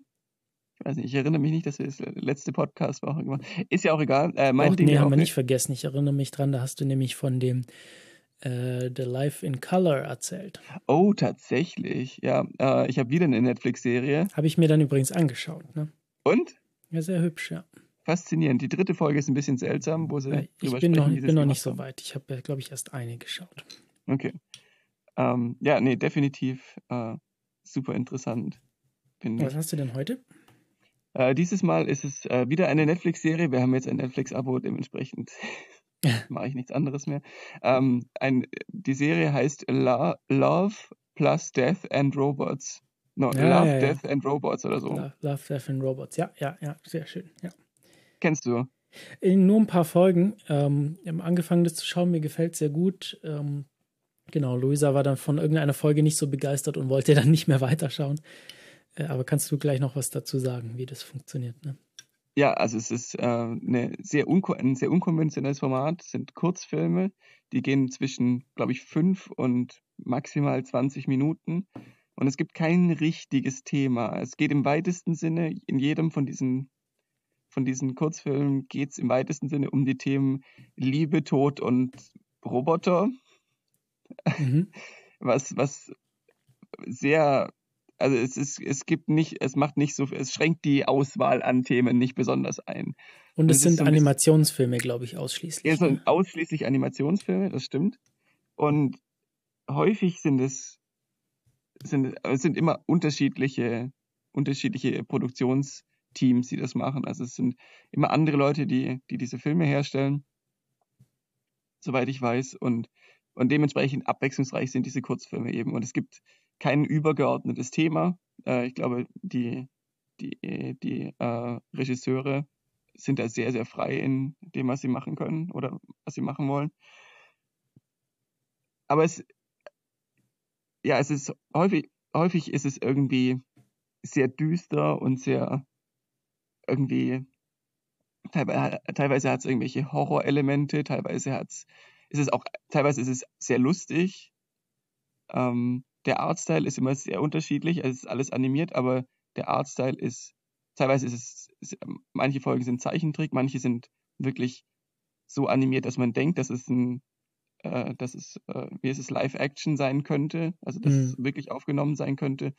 Häufig sind es irgendwie so Blends dazwischen, dass man, dass es Comic-Elemente gibt, aber auch wirklich animierte Sachen ne? Oder realistisch aussehende animierte Sachen. Also es ist sehr, sehr interessant vom, vom Artstyle her. Und die Geschichten sind, dadurch, dass es eben Kurzfilme sind, sind sehr dicht erzählt und sehr interessant Mhm. äh, gemacht. Und häufig haben die eine, eine eindeutige Moral der Geschichte und, und so und behandeln häufig irgendwie individu äh, abgeschlossene Stories oder Themen. Ja. Oder so, so sehr man halt solche Sachen abschließen kann in fünf bis zwanzig Minuten. Ähm, aber es ist wirklich, es, teilweise sind die, sind die, die Folgen irgendwie nicht so mein Geschmack. Das ist einfach, weil, weil, die, weil sie sehr unterschiedlich sind, aber zum Teil sind die einfach grandios gut. Ja. Wirklich, äh, die, die erste Staffel habe ich mir jetzt bestimmt schon drei, dreimal oder viermal angeschaut. Geht auch sehr schnell, weil die, Mhm. weil die Folgen sehr kurz sind. Ähm, da habe ich definitiv ein paar Favoriten. Ähm, erst kürzlich jetzt, glaube ich, am Freitag ist die zweite Staffel rausgekommen. Ah, ja. Äh, habe ich auch schon gesehen jetzt. Ist leider nicht so gut wie die erste, meiner Meinung nach. Äh, definitiv äh, wird das Thema gleich fortgesetzt, aber meiner Meinung nach nicht so viele Highlights wie in der ersten Staffel. Okay. Aber die erste Staffel wirklich fantastisch gut. Ich bin, ich habe es sehr genossen.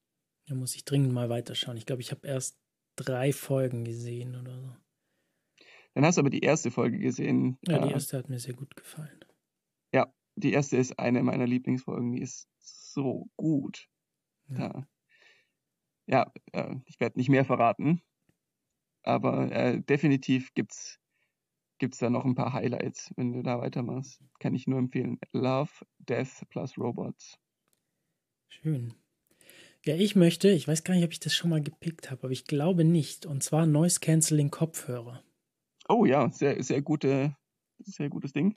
Habe ich mir kürzlich welche gekauft, nur kurz bevor du anfängst. Mhm. Äh, Habe ich Was mir dieses, dieses Sony True Wireless X3 1000, was weiß ich. Die haben ja immer sehr, sehr, seltsame Namen. True Wireless heißt dann in ihr. In ihr, genau, und ohne Kabel einfach links und rechts, so wie die Apple AirPods. Mhm. Klingen ja. fantastisch. Äh, mhm. Noise Cancelling funktioniert okay. Mhm. Ähm, man hat so ein leichtes Rauschen, wenn das Noise Cancelling an ist. Mhm, das ist, das, das haben wohl die neuen typisch. Generationen nicht. Ja, die neuen Generationen scheinbar nicht mehr. Die neuesten Bose-Generationen und auch die, die Samsung Buds okay. haben das scheinbar nicht mehr. Okay. ja, witzig. Ähm, genau, also ich bin nicht so der Fan von In-Ear Noise Cancelling Kopfhörern, muss mhm. ich sagen. Ich habe die Bose QC2 heißen die, glaube ich. Das sind Over-Ears. Mhm.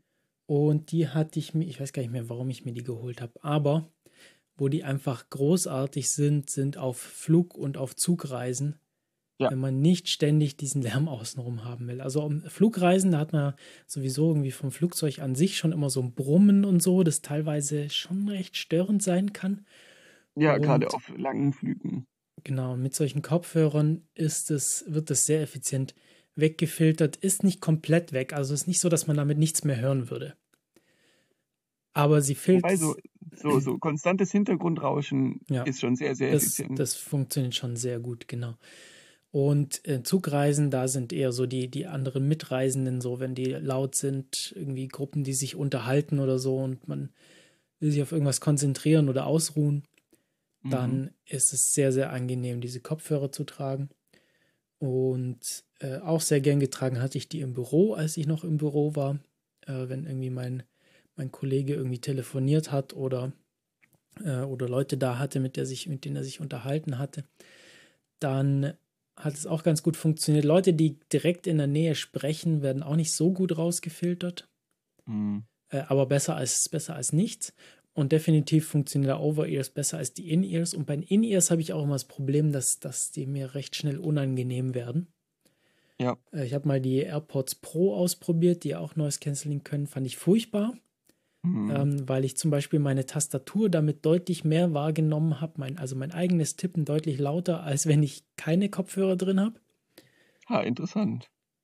Und also es hat mich furchtbar gestört. Ähm, die hatte ich mir zum Glück nur ausgeliehen und konnte sie dann wieder zurückgeben und war dann froh, dass ich sie nicht mehr benutzen muss. Mhm. Ähm, genau, was ich mir dann gekauft habe, sind tatsächlich In-Ears und zwar die Samsung Galaxy Buds. Also es sind so, sehen aus wie so kleine Bohnen aus Metall, mhm. die sich in die Ohren steckt. Die haben angeblich auch Noise Cancelling. Kann ich, habe ich nicht festgestellt. Also Noise Cancelling ein- und ausgeschaltet, es klingt für mich exakt gleich. Ja, das ist erstaunlich. Ich habe ähm, sehr viel Positives gehört über diese Kopfhörer. Also sie, ich habe, sie sind sehr angenehm. Ja, sie mhm. sind sehr angenehm zu tragen. Ich habe, ich bin, ich habe, muss irgendwie eine komische Ohrform haben oder so. In ihr kriege ich recht schnell Schmerzen, so Druckschmerzen. Mhm. Ähm, und generell, auch wenn irgendwas drinsteckt, kriege ich auch recht schnell Kopfschmerzen, wenn ich so Kopfhörer habe, wo ich das Gefühl habe, die, die drücken zu arg. Mhm. Und da sind die recht angenehm. Ähm, genau, aber so für ja, also wirklich, um Neues zu canceln, bin ich wirklich begeistert von dem Bose. Wenn du sagst, irgendwie neuen Generationen haben dieses Rauschen nicht mehr so, weil das ist schon da, muss man sagen. Mhm. Äh, man gewöhnt sich aber dran, ja.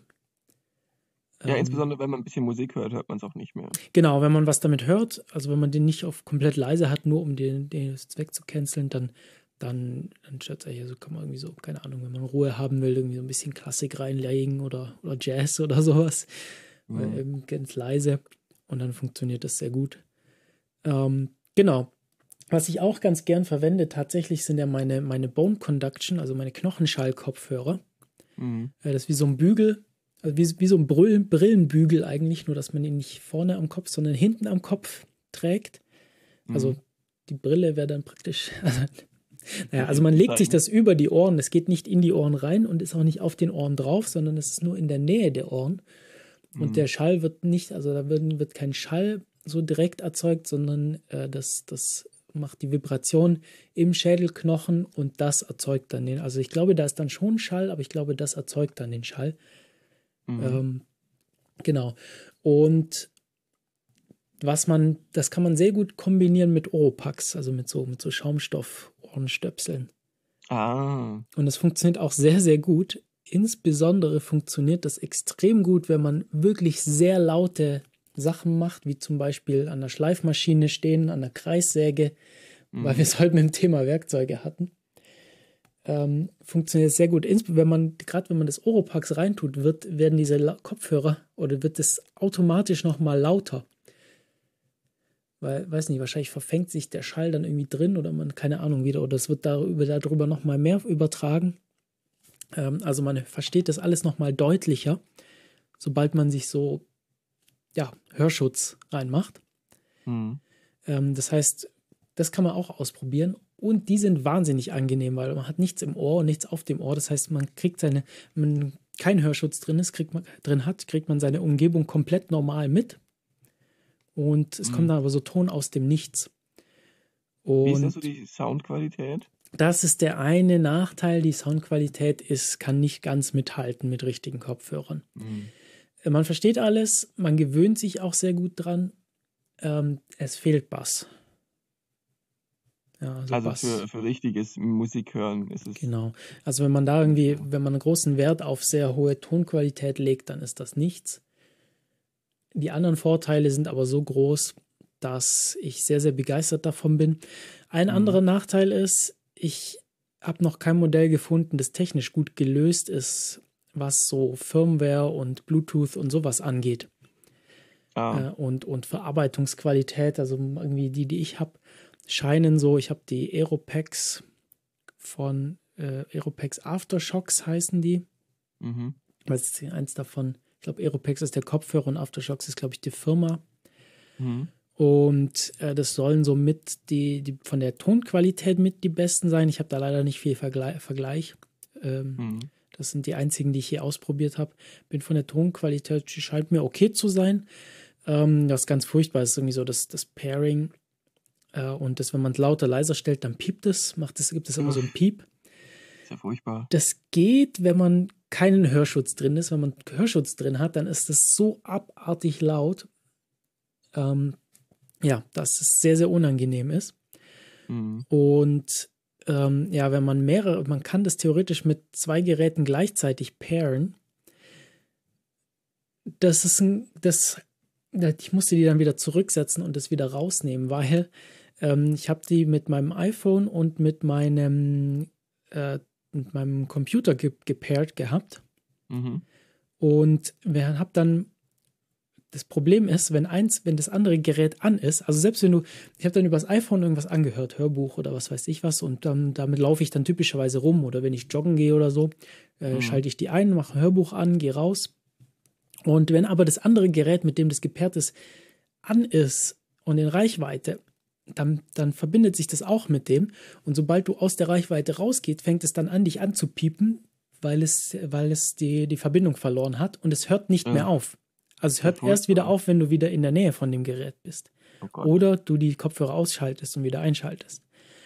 Ähm, sehr unpraktisch, wenn ich im Garten war, da mhm. irgendwas gehört habe und die Verbindung sich ständig verloren hat und wieder gefunden hat, weil da, auch wenn ich es da irgendwie erst nur angemacht habe, wenn das andere Gerät außer Reichweite war. Sobald es in Reichweite war, hat sich verbunden und dann sofort wieder Verbindung verloren. Und dann fängt es mhm. an, dich die ganze Zeit anzupiepen. Also sind so ein paar Details. Man kann die Firmware auch nicht updaten. Also gibt es keine Möglichkeit dafür. Also es gibt auch keine Möglichkeit, das, das anzupassen. Und sie haben so ein bisschen Wackelkontakt. Manchmal, wenn man blöd an den Bügel kommt, dann gehen sie einfach aus. Okay. Ähm, also, ja, ich bin großer Fan von Knochenschallkopfhörern. Leider scheint es mir noch nicht die optimale Lösung zu geben. Ähm, ich gucke mal, vielleicht gibt es mittlerweile irgendwie neuere Modelle. Aber äh, was die Vorteile haben, es gibt, die gibt es auch in wasserdicht. Das heißt, du kannst mit denen auch schwimmen gehen oder tauchen und das funktioniert auch. Ja, und allgemein halt für, für Sportanwendungen ist es Für Sport sehr, sehr gut, genau, genau. Gerade auch wenn man irgendwie in der Stadt joggen geht oder so, dass man Verkehr noch mitbekommt. Ja, man ist nicht so abgeschnitten von der Umwelt. Mhm. Ähm, aber man kann abgeschnitten sein, wenn man sich Gehörschutz zusätzlich mit reinmacht.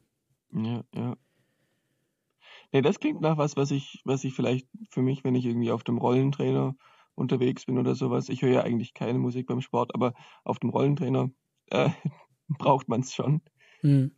Aber da habe ich immer das Gefühl, da benutze ich so alte Apple äh, Kopfhörer, aber die sind halt nicht wasserdicht und mhm. ich habe das Gefühl, die werden nicht besser dadurch, dass ich sie irgendwie einmal die Woche voll schwitze. Ja. Also die normalen Knochenschallkopfhörer sind auch nicht komplett wasserdicht normalerweise, aber an den Stellen, auf denen sie aufliegen, schon. Also die, die Bedienelemente sind auf der anderen Seite und da kommt, also wenn es nicht stark regnet, dann kommt da eigentlich kein Wasser hin. Oder wenn man nicht damit eben schwimmen geht. Mhm. Ähm, bei, ich glaube, Spritzwasser geschützt sind die schon fürs, fürs Schwimmbad. Da gibt es nochmal extra. Da gibt es diese Variante nochmal in extra. Ich glaube, die hat dann kein Bluetooth leider. Die hatte ich mir nämlich auch überlegt. Aber ich glaube, ja, der hat kein Bluetooth, da musste, musste, musste, genau, da musste Musik da auf den internen Speicher spielen. Äh, und das ist absolut nicht das, wofür ich sie verwenden will, weil ich schaue YouTube damit und lauter so Zeugs. Ja, wenn es beides viel. ginge, wäre es natürlich praktisch. Genau, ich verstehe auch nicht, warum nicht beides gehen soll, aber gut. Weil unter Wasser, ich meine, Bluetooth reicht, glaube ich, wie viel? Fünf Zentimeter unter Wasser. Ja, das ist genau. Ich, ich, glaube, dadurch, dass die fürs Schwimmen gemarketet sind, haben sie es weggelassen. Die sind dann tatsächlich, glaube ich, sogar günstiger als die mit Bluetooth. Hm. Aber ich verstehe nicht, warum es nicht eins mit beidem gibt. Das wäre schon sinnvoller. Ja. Weil da muss ich mir keine zwei Kopfhörer kaufen. Weil so oft wie die kaputt gehen, muss man dann vielleicht eh noch wieder öfter mal neue kaufen. Naja. Was ist der Preisrahmen von diesen Dingern? Was aus Interesse? Ich glaube, ich habe so 170 Euro gezahlt. Gute Güte! Okay, ich dachte mir, okay, wow, shit, die sind ganz schön teuer. Okay, also mich überrascht das jetzt nicht so. Im Kopfhörerbereich kommt, ist man sehr schnell in diesen Bereichen, finde ich. Ja, aber dann erwarte ich doch, äh, dass es irgendwie ein durchdachtes User-Interface gibt, dass es irgendwie diese ganzen Kinderkrankheiten nicht mehr hat. Ich meine, für 170 Euro kriegst du ja fast schon Bose-Kopfhörer. Also ich vermute halt, dass da halt noch viel Know-how tatsächlich in den Klang geht oder ging. Wahrscheinlich. In dem Bereich, wo es jetzt ist. Ich vermute, dass es einfach noch jung genug ist. Also ich hatte da, ich habe auch erst vor einem bisschen länger als einem Jahr zum ersten Mal gehört, dass es sowas gibt. Mhm. Und ja. Aber das ist schon ganz schön happig. Also ich habe für meine Kopfhörer, für meine In-Ears habe ich deutlich weniger bezahlt und die klingen fantastisch schön. Man kann natürlich darauf warten, dass äh, Neuralink äh, da sein, seine ersten Produkte rausbringt. Äh, machen die direkt ins Gehirn projiziert, der Schall. Äh, nicht, also da kriegst du Elektroden im Gehirn implantiert und kannst dann ah. darüber was hören, genau. Klingt ja, toll. Das, das ist diese Firma von, von Elon Musk. Hm. Ähm, Anwendungen werden wahrscheinlich erstmal eher medizinisch sein. Also Hoffentlich. So, äh, ja, aber ich glaube, das soll schon auch, also ist schon auch irgendwann für Consumer gedacht. Da kam neulich irgendwie so ein Video raus, wo sie einem Affen das implantiert haben und den dann haben damit Computerspiele spielen lassen. Hm. Ja, ich meine, ich weiß auch, dass diese, es gibt ja Krankheitsbilder, wo man dieses Cochlea-Implantat hat. Mhm. Ja, für, für da die, die neueste. Genau, genau. Und da ist es wohl so, dass, ich meine, das ist natürlich äh, kein besonders angenehmes Krankheitsbild, aber wenn man so ein, so ein Implantat hat, diese neuesten Versionen haben wohl auch Bluetooth. Mhm. Und du kannst dann halt den, deine Quelle direkt in dein Gehirn projizieren lassen. Ja, quasi. gut, das ist natürlich, glaube ich, am Hörnerv dran und nicht, ja, nicht direkt vielleicht im noch Gehirn. Mal was anderes als, als Neuralink, aber ja, ja. ja stimmt, das wäre eigentlich schon sowas in die Richtung. Gell? Man kann es halt abschalten. Man kann es abschalten. Was wir nicht können mit unseren Ohren. Stimmt. Ja, so, also so, so, so Transhumanism und so Cyborgs und so, das ist vielleicht auch mal ein ganz nettes Thema noch. Ja, da habe ich mal eine Abschlussarbeit zu gemacht. Echt? Ja, ich habe mal ich ein, meine Bachelorarbeit war über, wie man äh, Graphentransistoren verwenden kann, um mit, mit Nerven zu kommunizieren. Oh, interessant. Ja, eine, eine Bekannte von mir hat einen RFID-Chip eingeimplantiert Mhm. und benutzt den an der Uni, um Türen zu öffnen. Okay. Wie ist es so mit Immunantwort und so? Hat sie jetzt kein Problem. Äh, Also Okay. ge- kann man wohl beim, beim im Piercing-Studio machen lassen. Die machen das wohl teilweise. Ja. Scheint, scheint zu funktionieren. Ja, ich Ja, ich glaube, da können wir mal gut eine ganze Folge drüber machen. ja, genau, heben wir uns das mal auf. Äh, Ja, reden ja. schon wieder. Ich glaube, wir sind schon wieder über die zwei Stunden raus. Ne? das kann gut sein, ja. Aber ist ja auch eine. Jubiläumsfolge. Ist ja auch eine Jubiläumsfolge, genau. Und äh, so wie wir sind, haben wir uns nicht ans Thema gehalten, sondern über, über Werkzeug. Vielleicht können wir irgendwann nochmal eine Werbung, äh, nochmal eine Werbung, nochmal eine Folge mal eine machen. Werbung machen. Shit, jetzt habe ich verraten, dass wir eigentlich Werbung machen hier. Ne? Park Tools. Park. Spons. Ne? Die. Ja. ähm, hör mal einfach auf. Hören wir einfach auf, ja? Hör einfach auf. Macht's gut. Ciao, ciao. Bis zum nächsten Mal.